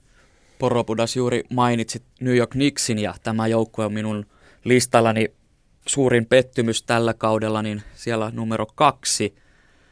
Mä olen henkilökohtaisesti miettinyt sitä, että mikä siinä oikeasti meni pieleen, kun heillä oli kuitenkin alusta lähtien ainakin paperilla melko kiva rosteri. Ei ollut. Tota, Eikö ollut? Ei. Äh, kukaan kukaan muu, muu paitsi Knicks-fani ei kuvitellut, että Knicksistä tulisi yhtään mitään tällä kaudella. Ja Knicks-fanit on siinä mielessä vähän Lakers-fanien tyyppisiä, että että he uskovat aina, että hyviä asioita tapahtuu ja, ja meidän joukkue on parempi kuin mitä me oikeasti ollaan. Ja Knicksin kannalta se on erittäin ihmeellistä, koska joka ikinen kaus on päättynyt Knicksien kannalta pettymykseen seitsemänkymmentäluvulta lähtien. Niin en ymmärrä, mistä tämmöinen luulo tähän tulee. Toki tämä niin kuin Phil Jacksonin tuonti kesällä niin aiheutti tämmöisen jonkin sortin euforian hetkellisesti, mutta etenkin jos koko pelikonseptia lähdetään muuttaa ihan totaalisesti ja, ja yritetään saada kontrolloitua sitä pelaamisesta silleen, että siellä on J R Smith ja Carmelo Anthony isossa roolissa, jotka ei koskaan tämmöisessä, tämmöisessä systeemissä pelannut, niin, niin mun mielestä Knicksia ei voida laittaa pettymykseksi, vaan, vaan niin kuin odotetun surkea tulos oli, oli oma mielipiteeni kyllä, mutta Jirkaa eri mieltä en tiedä. En missään nimessä, en missään nimessä, ja vähän epäilen jopa, tota, että kuinka realistista on Phil Jacksonin saapumisen pitäminen jonkunnäköisenä positiivisena asiana. Että en oikein tiedä, että mitä kaverilla on nykykorikseen annettavana. Että pitää olla olosuhteet sen verran poikkeuksellisessa Jacksonin kohdalla, että hän pystyisi menestymään, mutta jos kaverille mitä kymmenen miljoonan sopimusta per kausi hänelle vissi maksetaan, että en, en nyt ihmettele, miksi sen pestin otti, mutta Mutta kyllä tämä on, tämä on, tämä on pitkä, pitkä, pitkä prosessi, ja en tiedä, tuleeko se edes Jacksonin aikana koskaan korjaantumaan tämän, tämän Knicksin tilanne. Viimeisenä mulla on tässä Sacramento Kings. Se on vähän semmoinen kysymysmerkki mulle, että onko se pettymys vai ei. Heillä oli melko lupaava alkukausi. Sitten DeMarcus Cousins, heidän johtava sentterinsä, loukkaantui tai oikeastaan sairastui, ja joukkue hävisi monta ottelua putkeen, ja tämän jälkeen sitten Mike Malone, heidän valmentajansa, sai potkut. Niin onko Sacramento Kings pettymys vai mihin kategoriaan tämä menee? Tämä Kingsin alkukausi oli jossain määrin vähän, vähän lumetta, koska se tuli vähän puskista kuitenkin monelle joukkueelle, ja skauttaukset ei varmaan ihan, ihan siinä alkukaudesta ollut ihan kohdallaan, mutta kun Kingsin organisaatiosta puhui ja kuinka, ja jo alkukaudella oikeasti puhuttiin sitä, että onko tämä menossa oikeaan suuntaan, mutta sitten hätäisiä valintoja toisensa jälkeen, ja kyllä tämä on niin kuin pitkälti, vaikka uudet omistajat onkin, niin pitkälti sitä samaa vanhaa Kingsia, mitä ollaan nyt varmaan kymmenen vuotta nähty. Mä en sanoisi, että samaa Kingsia. Kyllä se Vivek Ranadive, miljard, I T-miljardööri, on omistajana omaa sorttiaan. Valmentanut kymmenvuotiaiden tyttöjen korista ja on vakuuttunut, että koska siellä koko kentän prässi toimii, niin täytyisi N B A:ssäkin pelata sitten koko kentän prässiä. Ja esittänyt muun muassa ideaa, että mitä jos puolustettaisiin vain neljällä ja jätetään yksi kaveri kärkkymään nopeaa hyökkäystä sinne toiseen päätyy. Nämä ei ole siis, nämä, nämä ei ole minkäännäköistä koripallorealismia, nämä tämän kaverin ajatukset ja se, että Mike Malone saa kenkää kaksikymmentäneljä pelin jälkeen, sieltä yksitoista niistä on voitettu. Lähinnä sen takia, että ollaan tappioputkessa, koska tähtisentterillä on aivokalvon tulehdus. Niin se oli jo ylireagointia ja sitten kun vaihdetaan valmentajaa vielä toisen kerran kauden aikana, niin hyvin vaikea kuvitella, että se niin kuin siitä ainakaan parempaan suuntaan kääntyy. Nimenomaan, mutta siis samaa vanhaa Kingsia, eli inkompetenssia kovasti kovasti siellä on niin kuin vuosien saatossa ollut, että, että mielenkiintoista, mihin suuntaan tämä homma lähtee, ja, ja jos mä olisin joku muu seura kuin Kings, niin läht, olisi kyllä puhelimet aika herkkänä sillä, että haluaisin se Cousinsin pois sieltä, ja kun siellä on tämmöinen omistaja, joka tuppaa tunnehöyryissään tehdä, tehdä valintoja, niin se on varmaan ihan mahdollista, että joku paketti, mikä hänen mielestään näyttää sillä hetkellä hyvältä, niin siellä saatetaan, saatetaan Cousins saada pois, en tiedä. Siinä oli pettymykset, niin siirrytään yllätyksiin ja käydään ensimmäisenä pelaajat läpi. Chicago Bullsin Jimmy Butler, kauden kehittynein pelaaja. Tiedettiin, että hänellä on tämmöinen läpimurtokausi jossain välissä tulossa, mutta oliko tietoa ennen kautta, että se tulee nyt ja tavallaan näin niin kuin raju läpimurtokausi? Varmasti tuohon läpimurron rajuuteen vaikutti Derrick Rosen paluu ja se, että pääsi pelaamaan itselleen sopivassa roolissa. Se, että palkittiin kehittyneempänä pelaajana, niin on siinä mielessä poikkeuksellinen tapaus, että yleensä nämä läpimurtopelaajat on semmoisia, jotka on ollut niin kuin bubbling under ja sitten saanut tupla minuutit edelliskauteen nähden ja näyttänyt tilastollisesti tosi paljon paremmilta. Niin Jimmy Butler tällä kaudella niin pelasi täsmälleen samat minuutit kuin edellisellä kaudella, mutta tupla tehoilla, mikä on hyvin, hyvin, hyvin poikkeuksellinen tilanne. Butlerilla, siis kuten sanoit, niin moni odotti, odotti, odotti että, että lyö itsensä läpi, mutta niin kun se, että lyö itsensä läpi sillä tasolla, että puhutaan itäisen konferenssin top kolme, top kolme takamiehestä, että sillä hetkellä oli, oli Kyle Lowry, John Wall ja Jimmy Butler, oli alkukaudesta pitkään nämä niin kuin kolme parasta, ja Butler varmasti meni itse asiassa Lowryn ohi siinä kauden mittaan, niin, niin totta kai pitää puhua niin kuin erittäin onnistuneesta kaudesta herrulla.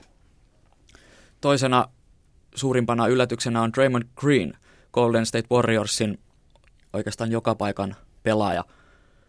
Kuinka paljon tämä hänen parantumisensa on ollut Klay Thompsonin ja Stephen Curryn ansiosta? Draymond Green -tyyppistä roolipelaajaa pitää odottaa uudestaan aika pitkään, että Draymond Green ei tule ensi kaudella enää olemaan sama, sama jätkä, mikä on tällä kaudella. Se johtuu ihan siitä vaan, että hänen sopimuksensa loppuu ja hän tulee saamaan todella, todella ison jatkodiilin. Toi, mä toivon, että jäisi Warriorsiin ihan vaan sen takia, että mä, öö, mä voin sanoa suoraan, että mä, mä rakastan Draymond Greenia tällä hetkellä se, siinä roolissa, missä hän on, mutta jos hän Lance Stevenson tyyppisesti lähtee jonkin toiseen seuraan, missä pitää isommat roolit ottaa, niin ei Greenillä riitä aseet siihen, että et ei hän ole yksilönä huikea, mutta hän on roolipelaajana ihan käsittämätön, että LeBron Jamesin ohella mun mielestä ainoa, joka pystyy nifaamaan pointteja ja vastustajan senttereitä, että jos nyt ihan oikeasti mietitään pelaajia, kehen Draymond Green ei ole hyvä vaihtoehto, niin hyvin vaikea on, on keksiä liigassa edes viittä semmoista jätkää, ketä Greenin ei oikeasti kannattaisi missään olosuhteessa puolustaa, ja, ja sitten kaiken lisäksi se,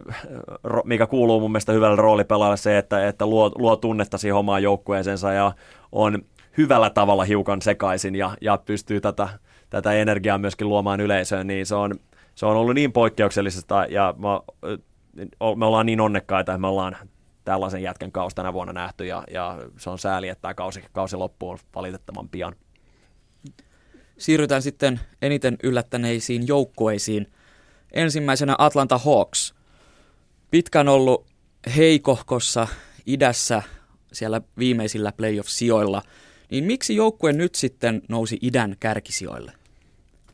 Oleellista tuossa Hawksin kehityksessä on se, että ne ei ole tehnyt mitään merkittäviä pelaajakauppoja, vaan se on enemmän sitä niin kuin joukkueen sisäistä kehitystä ja valmentaja Budenholzerin synnyttämään joukkueen pelitapaa, joka on sitten nivoutunut yhteen.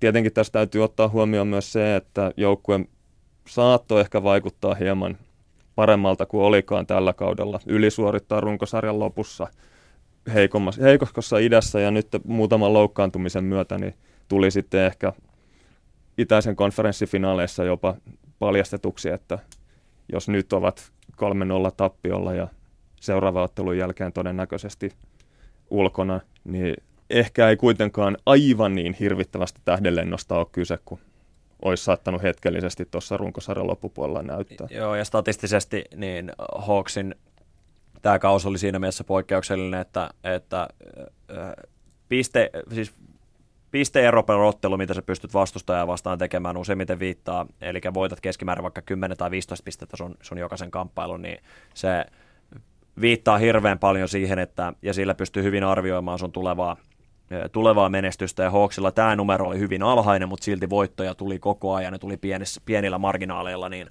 siinä mielessä oli todella poikkeuksellinen kausi, mutta viime kauden lopulla oli kuitenkin mun mielestä viitteitä, että Hawks saattaa, saattaa Budenholzerin alla olla jotain aika, aika mahtavaa tekemässä, ja itse nostin heidät, veikkasin jopa konferenssifinaaleihin siis ennen kautta, ja, ja äh, mulle se ei ihan, ihan yhtä iso yllätys ollut, mutta totta kai se oli yllätys, että niillä oli konferenssissa eniten voittoja, sitä en olisi, en olisi missään nimessä odottanut. Ja äh, pelitapa oli hirveän miellyttävää katso, katsottavaa, että, että ne lisäsi tähän Spursin pelaamiseen niin vielä sen sisä, sisäuhkainen sis, niin kuin, äh, sisäkautta äh, pelaamisen, niin pystyi siinä vielä luomaan lisää dyna, dynaamisuutta erinäköisten, erinäköisten vastaliikkeiden kautta, ja se oli todella kivaa katseltavaa. Toki joukkueet oppi, oppis kauttaamaan ja, ja pelaajamateriaali ei kuitenkaan ole San Antonion tasolla, että se pystyisi toteuttamaan ihan missä olosuhteissa tahansa. Ja, ja myöskin osa varmaan sitä, että oli kuitenkin vasta toinen kausi, kun tätä yritetään vetää, niin, niin totta kai se luotto siihen, kun oikeasti lähdetäänkin suosikkina otteluihin ja lähdetään suosikkina ottelusarjoihin, niin, niin se on, se on vaikeaa saada taas semmoinen flow-tila päälle, ja, ja kun ei kokemusta tämmöisistä peleistä ole. Toisena yllättäjänä mulla on Milwaukee Bucks.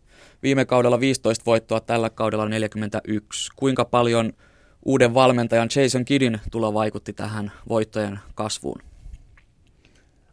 No, etulinjan siipiväliö sanotaan myöskin aika, aika mukava tässä joukkueessa, että, että puolustuksellisesti erittäin, erittäin inhottava nippu. Ja, ja, ja tuo niin kuin ihan, jos miettii, miettii niin peliulottuvuuksiltaankin, niin tuo aikamoisia uusia haasteita vastustajille nimenomaan Giannis Antetokounmpon kautta, että, että ihan vastaavanlaista ihmisolentoa tuossa liigassa ihan hirveästi olla nähty, että tuollaisella käsillä ja tuollaisella liikkuvuudella vaikka ihan raakille poika siis kyseessä, eikä niin kuin, niin kuin koripallollisesti ole missään nimessä järin taitava vielä, niin Niin, puolustuksellisesti erittäin innoittava, ja Kidin tekeminen oli ehdottomasti hyvää, sitä en lähde kiistämään, ja se mikä oli mun mielestä mielenkiintoista oli, että, että Bucks teki käytännössä treidin kesken kauden, joka varmisti sen, että Bucks ei kyllä tule ensimmäisellä rundilla yllättämäänkään, että, että silti pystyttiin pitämään niin kuin katse kohti tulevaisuutta, mikä oli, ää, vaikka playoff-paikka oli varma, ja se oli siinä mielessä mun mielestä kertoo myös siinä, että liigaan, liigassa on jotain asioita, mitä pitää korjata se, että, että vaikka sä oot pudotuspeleissä, niin silti sun kannattaa miettiä tulevaisuutta, koska kuvittelee, että sä et silti pysty N B A-mestaruudesta taistelemaan. Viimeisenä suurimpana yllättäjänä mulla on Golden State Warriors. He saivat uuden valmentajan Steve Kerrin viime kesällä. Niin miten paljon hänen tekemisensä vaikutti tähän, että taistellaan finaalipaikasta tällä hetkellä? Äärimmäisen paljon. Tota, hän ymmärsi, että vaikka tulivoimaa hyökkäyspäässä on niin paljon, niin tämä joukkue on parhaimmillaan, kun se pääsee juoksemaan. Ja kun tämä, se, että tämä joukkue pääsisi juoksemaan, se perustuu täysin siihen, kuinka, kuinka suoriutetaan puolustuspäässä. Ja joukkue oli kirkkaasti paras puolustuksellinen joukkue tuossa liigassa. Ja se oli, se oli niin kuin tämä suuri muutos, mitä tuossa joukkueessa tapahtui. Ja, ja hyökkäyspeli niin muuttui entistä, entistä dynaamisemmaksi ja entistä moniulotteisemmaksi. Ja Äh, Curryltä ihan, ihan niin kuin loistava, loistavia reagointeja viime kauteen verrattuna Mark Jacksonin kautta, ja, ja tässä mielestäni niin kuin mun tulee aina mieleen, että onko Oklahoma City Thunderilla vähän peilin katsomisen paikka, kun Scottie Brooksin alla niin kaikki huomasi, että peli on keskeneräistä, mutta päästiin aika pitkälle ja oletettiin, että vedetään tällä nyt, mutta sitten taas jos Thunder olisi tehnyt vastaavanlaisen ratkaisun vuonna kaksituhattakymmenen tai kaksituhattayksitoista tai kaksituhattakaksitoista, niin tilanne saattaisi olla, tai seuraava kausi olisi saattanut Oklahomassa, Oklahoma Cityssä olla aika vastaavanlainen kuin Warriorsissa nyt. Joo, täytyy vielä sanoa Golden Stateista sen verran, että siellä on hyvin leveä joukkue ja täydelliset roolitukset. Korjauspelaajat ei ehkä ole mitään semmoisia oman paikan luojia, mutta Andrew Bogut, Draymond Green joukkueelle pelaa tosi hyvin puolustuksen lukkoina, toimii aivan loistava korivahti Andrew Bogut. Ja joukkueella on myös leveyttä sillä tavalla, että vaihtopenkiltä tulee pelaajia sillä tavalla, että pystytään pitämään intensiteettiä ja pelityyli yllä. Yle Puheen urheiluilta. Yle Puheella vietetään N B A-iltaa ja studiossa on Kristian Palotie, Nelonen Proon N B A-selostaja ja sitten koripalloanalyytikko Jirka Poropudas. N B A:ssa on playoffit kesken. Siellä on ollut yksi erittäin iso yllätys jo tähän mennessä ja se on se, että San Antonio Spurs, hallitseva mestari, putosi ensimmäisellä kierroksella. Miksi näin kävi? Parempi joukkue tuli siinä ottelusarjassa vastaan. En, en itse tätä odottanut ja toki niin kuin yllätys, yllätyksenä niin vaikea puhua. Spurs oli yhden, yhden ottelun päässä runkosarjan viimeisessä pelissä. Jos olisi voittanut, olisi ollut konferenssi kakkosena, lähtenyt pudotuspeleihin ja nyt häviön kautta oli kutosena. Ja vastaan tuli Clippers, jolla oli kotietu ja Clippers toteutti pelityyliä loistavasti ja Spurskään ei ihan oikeita valintoja ehkä ottelusarjan sisällä sitten tehtyä, et tehnyt, että tämä Hake Jordan itse asiassa taisi purraa omaa nilkkaa niin sanotusti, vai mitä mieltä on Jirka?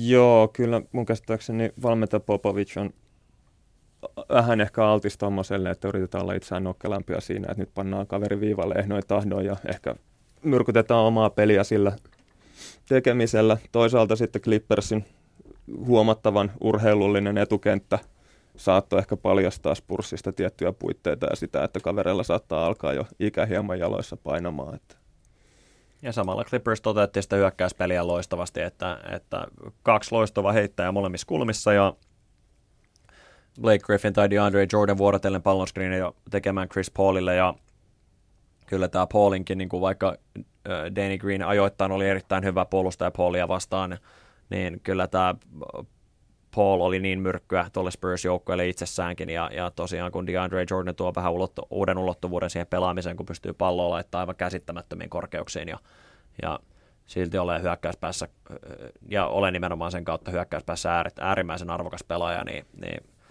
Clippers pelasi paremman ottelusarjan sillä hetkellä, Clippers pelasi parasta palloa koko kaudella ja, ja siinä oli kaksi konferenssin kolme kolmesta parhaasta joukkueesta, jotka kohtasi ekalla kierroksella, joka oli hirveän sääli, ja, ja sitten Clippersille vähän loppui selvästi mehut, mehut, ja romahdus tapahtui sitten Houstonia vastaan, mutta tavallaan sääli, että Spurs putosi, olisi ollut kiva nähdä Spurs pidemmällä nimenomaan koripallon laadun kannalta, mutta oikein joukkue meni jatkoon.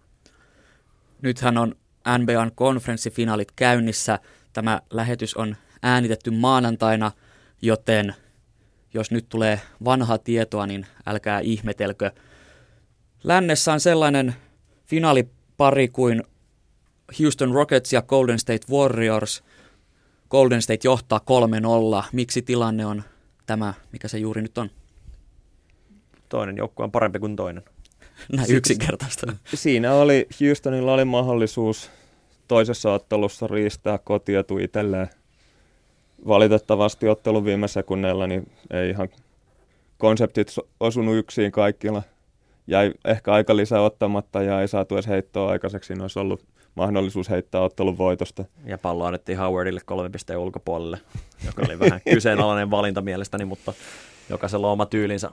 Ja sitten kun tämä saattoi ehkä vähän joukkueesta päästää ilmat pellolle, että sitten kolmannessa pelissä kotona ei pystytty edes haastamaan millään tapaa Golden State ja otettiin kolmekymmentäviisi pistettä turpaan, niin kyllä tämä ottelusarja on tässä. Että jos niitä on ilmeisesti sata neljätoista ottelusarjaa N B A-historiassa, joissa toinen joukkue on johtanut kolme nolla, ja koskaan ei ole se tappiolla ollut jouk- oleva joukkue noussut, niin mä en näe mitään syytä, että miksi Houston tässä sarjassa saisi edes yhtä voittoa lisää, neljästä puhumattakaan. Voidaan sanoa, että nämä konferenssifinaalit on vähän ehkä ollut pliisut, koska myös idässä on kolme nolla tilanne. Cleveland johtaa Atlantaa kolme nolla. Onko LeBron James ollut liian kova palanen Atlantalle vai mistä tämä johtuu, että sielläkin on nolla taulussa Atlantan kohdalla? No mä aloitetaan tuosta ensimmäisestä pointista, että miksi nuo pliisut ollut, niin kyllä mä niin kuin loukkaantumiset nostaisin, nostaisin ykkösyyksi kuitenkin, että, että Houstonilla, jos niillä olisi ollut Uh, etenkin Patrick Beverley ja Moti Jonas olisi ehkä jonkin sortin ulottuvuuden voinut tuohon peliin tuoda. Moti Jonas mun mielestä oikeastaan aika aliarvostettu jätkä tuossa liigassa, mutta uh, Atlantan kausi, kausi nimenomaan, kun Jamesin vartioinnista miettii, niin se, se kaatui ihan täysin tähän surulliseen iltaan New Yorkissa, missä Chris Copelandia puukotettiin ja, ja poliisit aika vahvoilla otteilla, niin otti Cephalossa ja hänellä tosiaan niin kuin nilkka, nilkkamurto ja hän ei sen jälkeen pelannut, ja kun DeMarre Carroll oli aina vaihtoehto ja Jamesia vastaan, niin sen jälkeen on ollut kyllä vaikeaa ja sitten on lisääkin loukkaantumisia tullut. Niin juuri Kyle Korver loukkaantui. Joo, ja hän siinä on playoffit ulkona. Joo, siinä oli semmoinen pallotauttutilanne, jossa Clevelandin Matthew Dellavedova syöksyi palloa ja taitto siinä mennessään Korverin nilkan ja se oli se kausi hänen osaltaan siinä. Tekeekö Dellavedova näitä temppuja tahalta? Oli tosiaan ensiksi tämä Gibson-tilanne ja, ja nyt tämä ja sitten ää, viime yönä Al Horford. Mä en usko, että vahingoittamisyrityksestä se on niinkään kyse, mutta Dellavedova on sata kahdeksankymmentä senttinen australialainen, jolla on rugby-tausta. Pieni takamies, joka joutuu siellä fyysisesti ehkä hieman alivertaisena niin taistelemaan tilasta, palloista ja paikoista isompien vastustajien kanssa. Ja valitettavasti tuommoisissa dyykkaustilanteissa niin usein käy sillä tavalla, että siellä on nilkat ja polvet kovilla sitten niillä kavereilla, jotka ei ole maissa. Kyllä mä sen sanon, että, että Dellavedova myöskin tämän pyörähtämisen tekee, tekee kyllä tahalteen, mutta se tarkoitus, niin kuin Jerka tässä mainitsee, ei mun mielestä missään nimessä ole loukkaannuttaa, vaan se on saada se toinenkin vastustaja maahan. Kun hän on itse maassa, niin totta kai sä haluat sen ylivoimatilanteen luoda, ja irtopallosta kun taistellaan, niin silloin aika lailla mitä tahansa saa siinä kentällä kyllä tehdä, ja kyllä siinä niin kuin tarkoituksella pyörähdettiin Corverin jalan päälle, tarkoituksella niin kuin refleksinomaisesti myöskin Horfordin jalan päälle, ja se lähtee varmasti pitkälti tästä rugby-taustasta, mutta kyllä niin kuin moni koripallotaustankin omava ihminen tämmöisiä temppuja tekee, ja se syy on vaan siinä, että sulla on mahdollisuus saada vastustaja maahan niin laillisin keinoin, sillä ettei sitä vihelletä, niin totta kai se kannattaa tehdä. Ja jos se, jos se seuraamus siitä vielä on, että vastustaja suuttuu ja reagoi, niin sehän pelkkää plussaa sillä omalla joukkueella. Joo, ja eihän Horfordkaan mikään täysin syytön ollut siihen, että kyllähän siinä oli samanlaista repimistä kumminkin, kumpaankin suuntaan ennen sitä kaatumista, että siihen nähden sitten se elbow drop, joka siitä tuli sitten niin kuin vapaa-painityyliin, niin oli ehkä hieman liioiteltu. Ja kyllä mä sanon, että Dellavedova niin kuin edelleen tekee, te, teki nämä temput tahalteen, ja jossain määrin ihan varmasti hän tulee joltain vastustajalta pienen muistuttavan saamaan, on se sitten finaaleissa Maurice Batesilta tai maanmieheltä Andrew Bogutilta, niin, niin se, on, se on paha sanoa, mutta tahalteen hän ei yritä loukkaannuttaa. Mun mielestä siinä on hirveä, hirveä tärkeä ero, minkä pitää kyllä, kyllä niin kuin ymmärtää. Finaalit tulevat erittäin suurella todennäköisyydellä olemaan Cleveland vastaan Golden State. Mitkä ovat avainasiat mestaruuteen, vaikka kummallekin? No, ensinnäkin tässä on mielenkiintoista nähdä se, että miten Clevelandin joukkue, jota on nyt loukkaantumiset kohdellut aika ikävästi, että siellä Kevin Lovelta lähti olkapää pois paikaltaan ja pudotuspelien ensimmäisellä kierroksella hänen kautensa oli siinä. Kyrie Irving on taistellut loukkaantumisia vastaan pitkin oikeastaan ura, koko uransa läpi. Ja nyt tässä on semmoinen mahdollinen tilanne, että jos molemmat jouk- äh, ottelusarjat päättyy neljä nolla konferenssifinaalitasolla, että siinä olisi jopa yhdeksän päivän tauko ennen kuin finaalit alkaa, niin tämä tulee kyllä ainakin Kyrie Irvingille todella, todella tarpeeseen.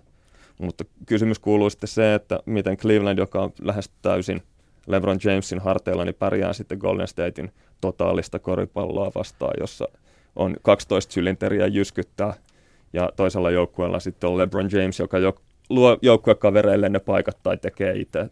Ja tämä on mielenkiintoinen, mielenkiintoinen tilanne tosiaan, koska jos pelaajan rosteria ja joukkuetta lähdetään kasaamaan, että miten me pystytään niin kuin näiden, ää, näiden palkkakattojen alla, niin miten me pystyttäisiin LeBron Jamesin joukkue pysäyttämään, niin mä en hirveästi parempaa tämmöistä blueprinttiä keksiä, mikä Golden State Warriors on tällä hetkellä, että heillä on vaihtoehdot laittaa LeBron Jamesin, niillä on Harrison Barnes, Draymond Green, Klay Thompson, Andre Iguodala, jotka on kaikki loistavia vaihtoehtoja Jamesin ykköspuolustajaksi, ja vielä Andrew Bogut, niin kuin Jerka tykkää tätä korivahtitermiä käyttää, niin on loistava tässä hommassa, ja, ja pystyy nimenomaan vaikeuttamaan tätä Jamesin tekemistä myöskin, ja kun James, Jamesista saadaan hyppyheittäjä ja sillä siipivälillä, mitä Warriorsilla on tarjottavana, niin Jamesin pysäyttäminen pitäisi olla hyvinkin, hyvinkin mahdollista. Samalla mun mielestä, vaikka, vaikka Warriors pelaa äärettömän hyvää joukkuepalloa, niin pelisysteemi ei kuitenkaan ole samanlainen kuin mikä oli vuorostaan, toki viime kaudessa oli Miami Heat vastassa, mutta silti Jamesin joukkue, niin ei ole kuitenkaan semmoista Spurs-mäistä,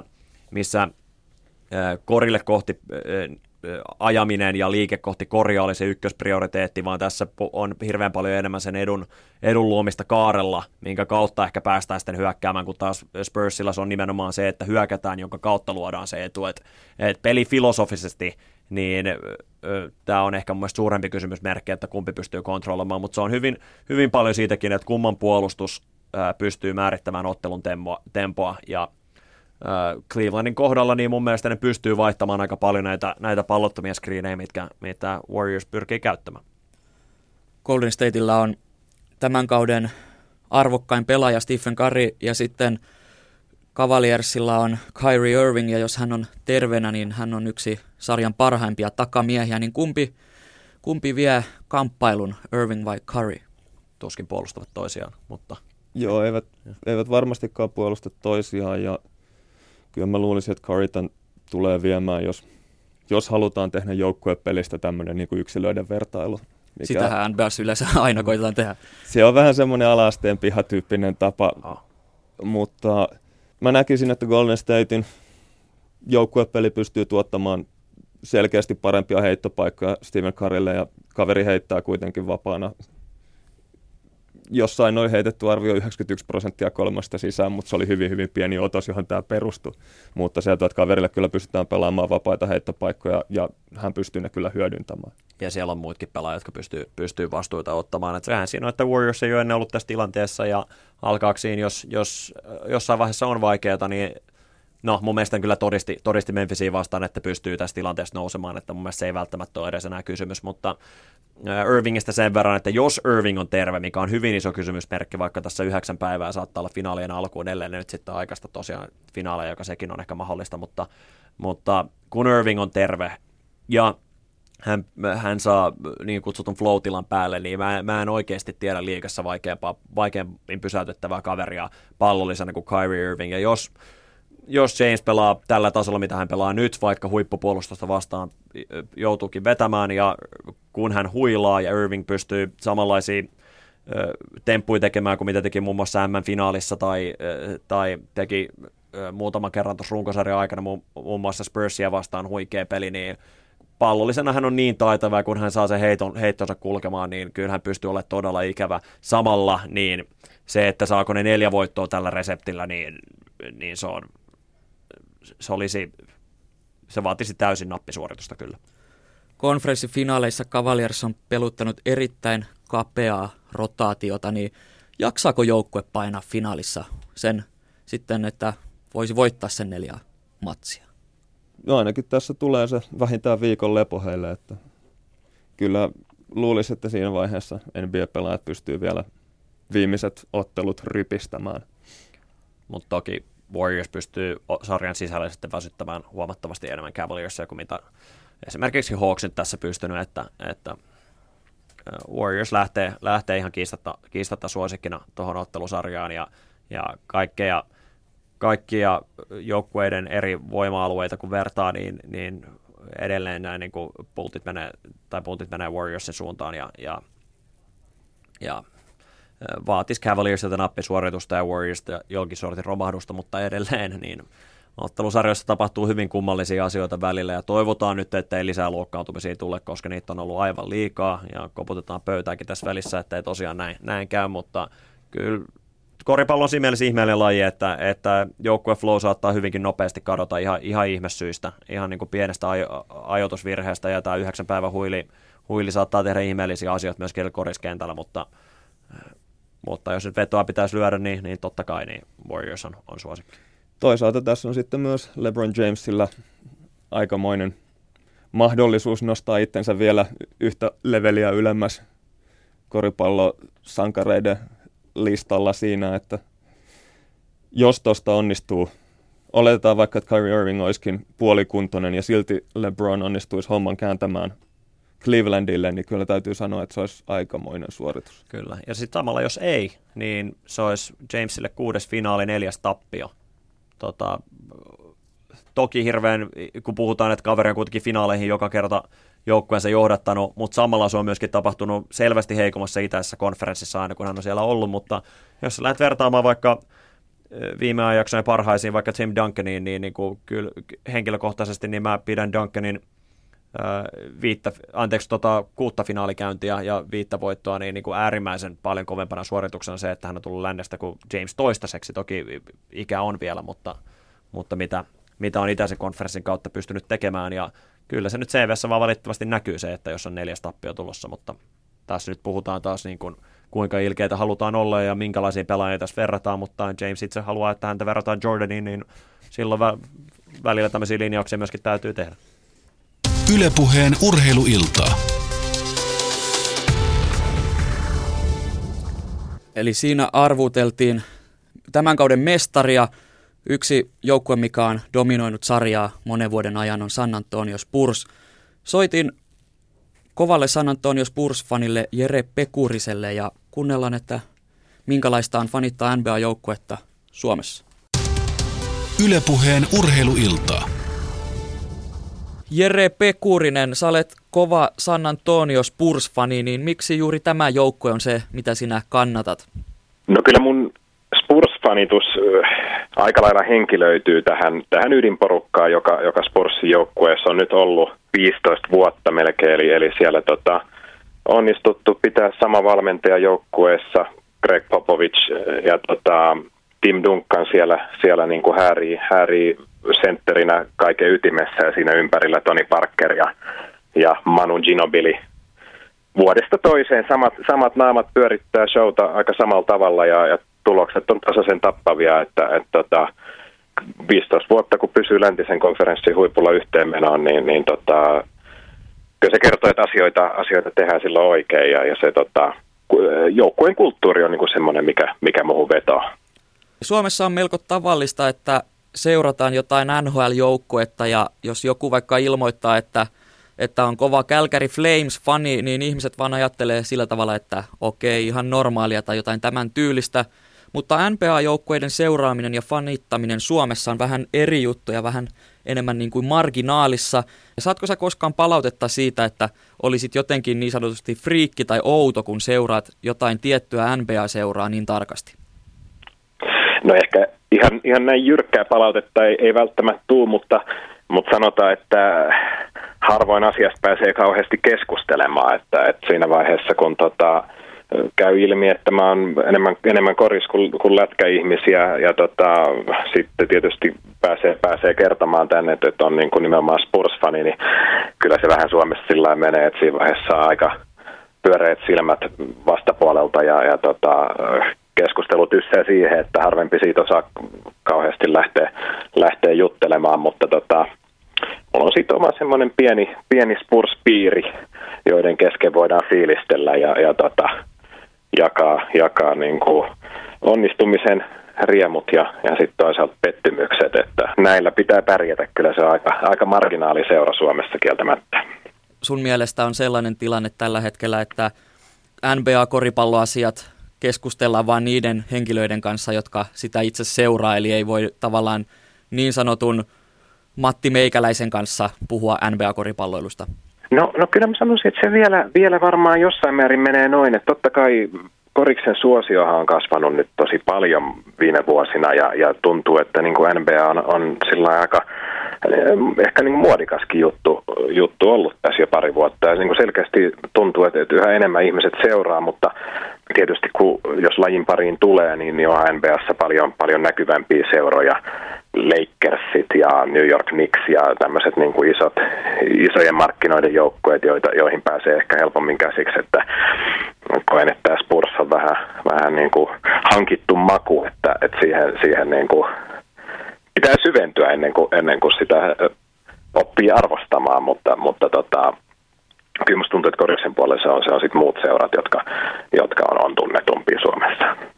Jere Pekurinen, sun San Antonio Spurs on kaudesta yhdeksänkymmentäseitsemän yhdeksänkymmentäkahdeksan jälkeen niin joka kausi voittanut vähintään viisikymmentä ottelua runkosarjassa, eli on menestynyt seura. Mutta tällä kaudella niin San Antonio putosi jo ensimmäisellä playoff-kierroksella, niin mistä sä luulet, että tämä johtuu? No, et, et muistuttaisi, toi kirvelee edelleen, vaikka, vaikka nyt on jo muutama viikko asiasta, asiasta vierähtänyt. Sehän oli, oli todella kova ensimmäisen kierroksen niin kuin ottelupari tämä, tämä Los Angeles Clippers, San Antonio Spurs. Että siinä, se, miten sarjataulukko on järjestetty tuolla N B A:ssa, niin johti siihen, että aika, kaksi aika hyvää joukkuetta joutuu tavallaan vastakkain ja playoffien ekalla kierroksella. Ja, ja siinä niin kuin jo etukäteen tiedettiin, että Yksi, yksi mestarisuosikki tippuu pois, koska, koska kummatkin ei voi jatkaa. Ja, ja tota, tosiaan seitsemän ottelua siinä väännettiin, mä katsoin, katsoin jokaisen ja, ja tota, miten se nyt oli vajaa sekunti ennen, ennen ratkaisevan pelin loppua, niin, niin viimeinen peli ratkesi. Eli siinä oli todella tasaväkistä vääntöä. Ja viimeisessä pelissä mun mielestä se niin kulminoitu siihen, että Clippersin paras pelaaja Chris Paul vaan kieltäytyi häviämästä sitä peliä. Että häneltä oli takareisi venähtänyt, mutta, mutta tota, ei suostunut häviämään. Se oli hieno nähdä sekin, että, että, että miten kuitenkin yksi pelaaja pystyy niin paljon vaikuttamaan. Että siinä, tota, siinä kävi tällä kertaa näin, mutta pettymystä tässä käsitellään edelleen.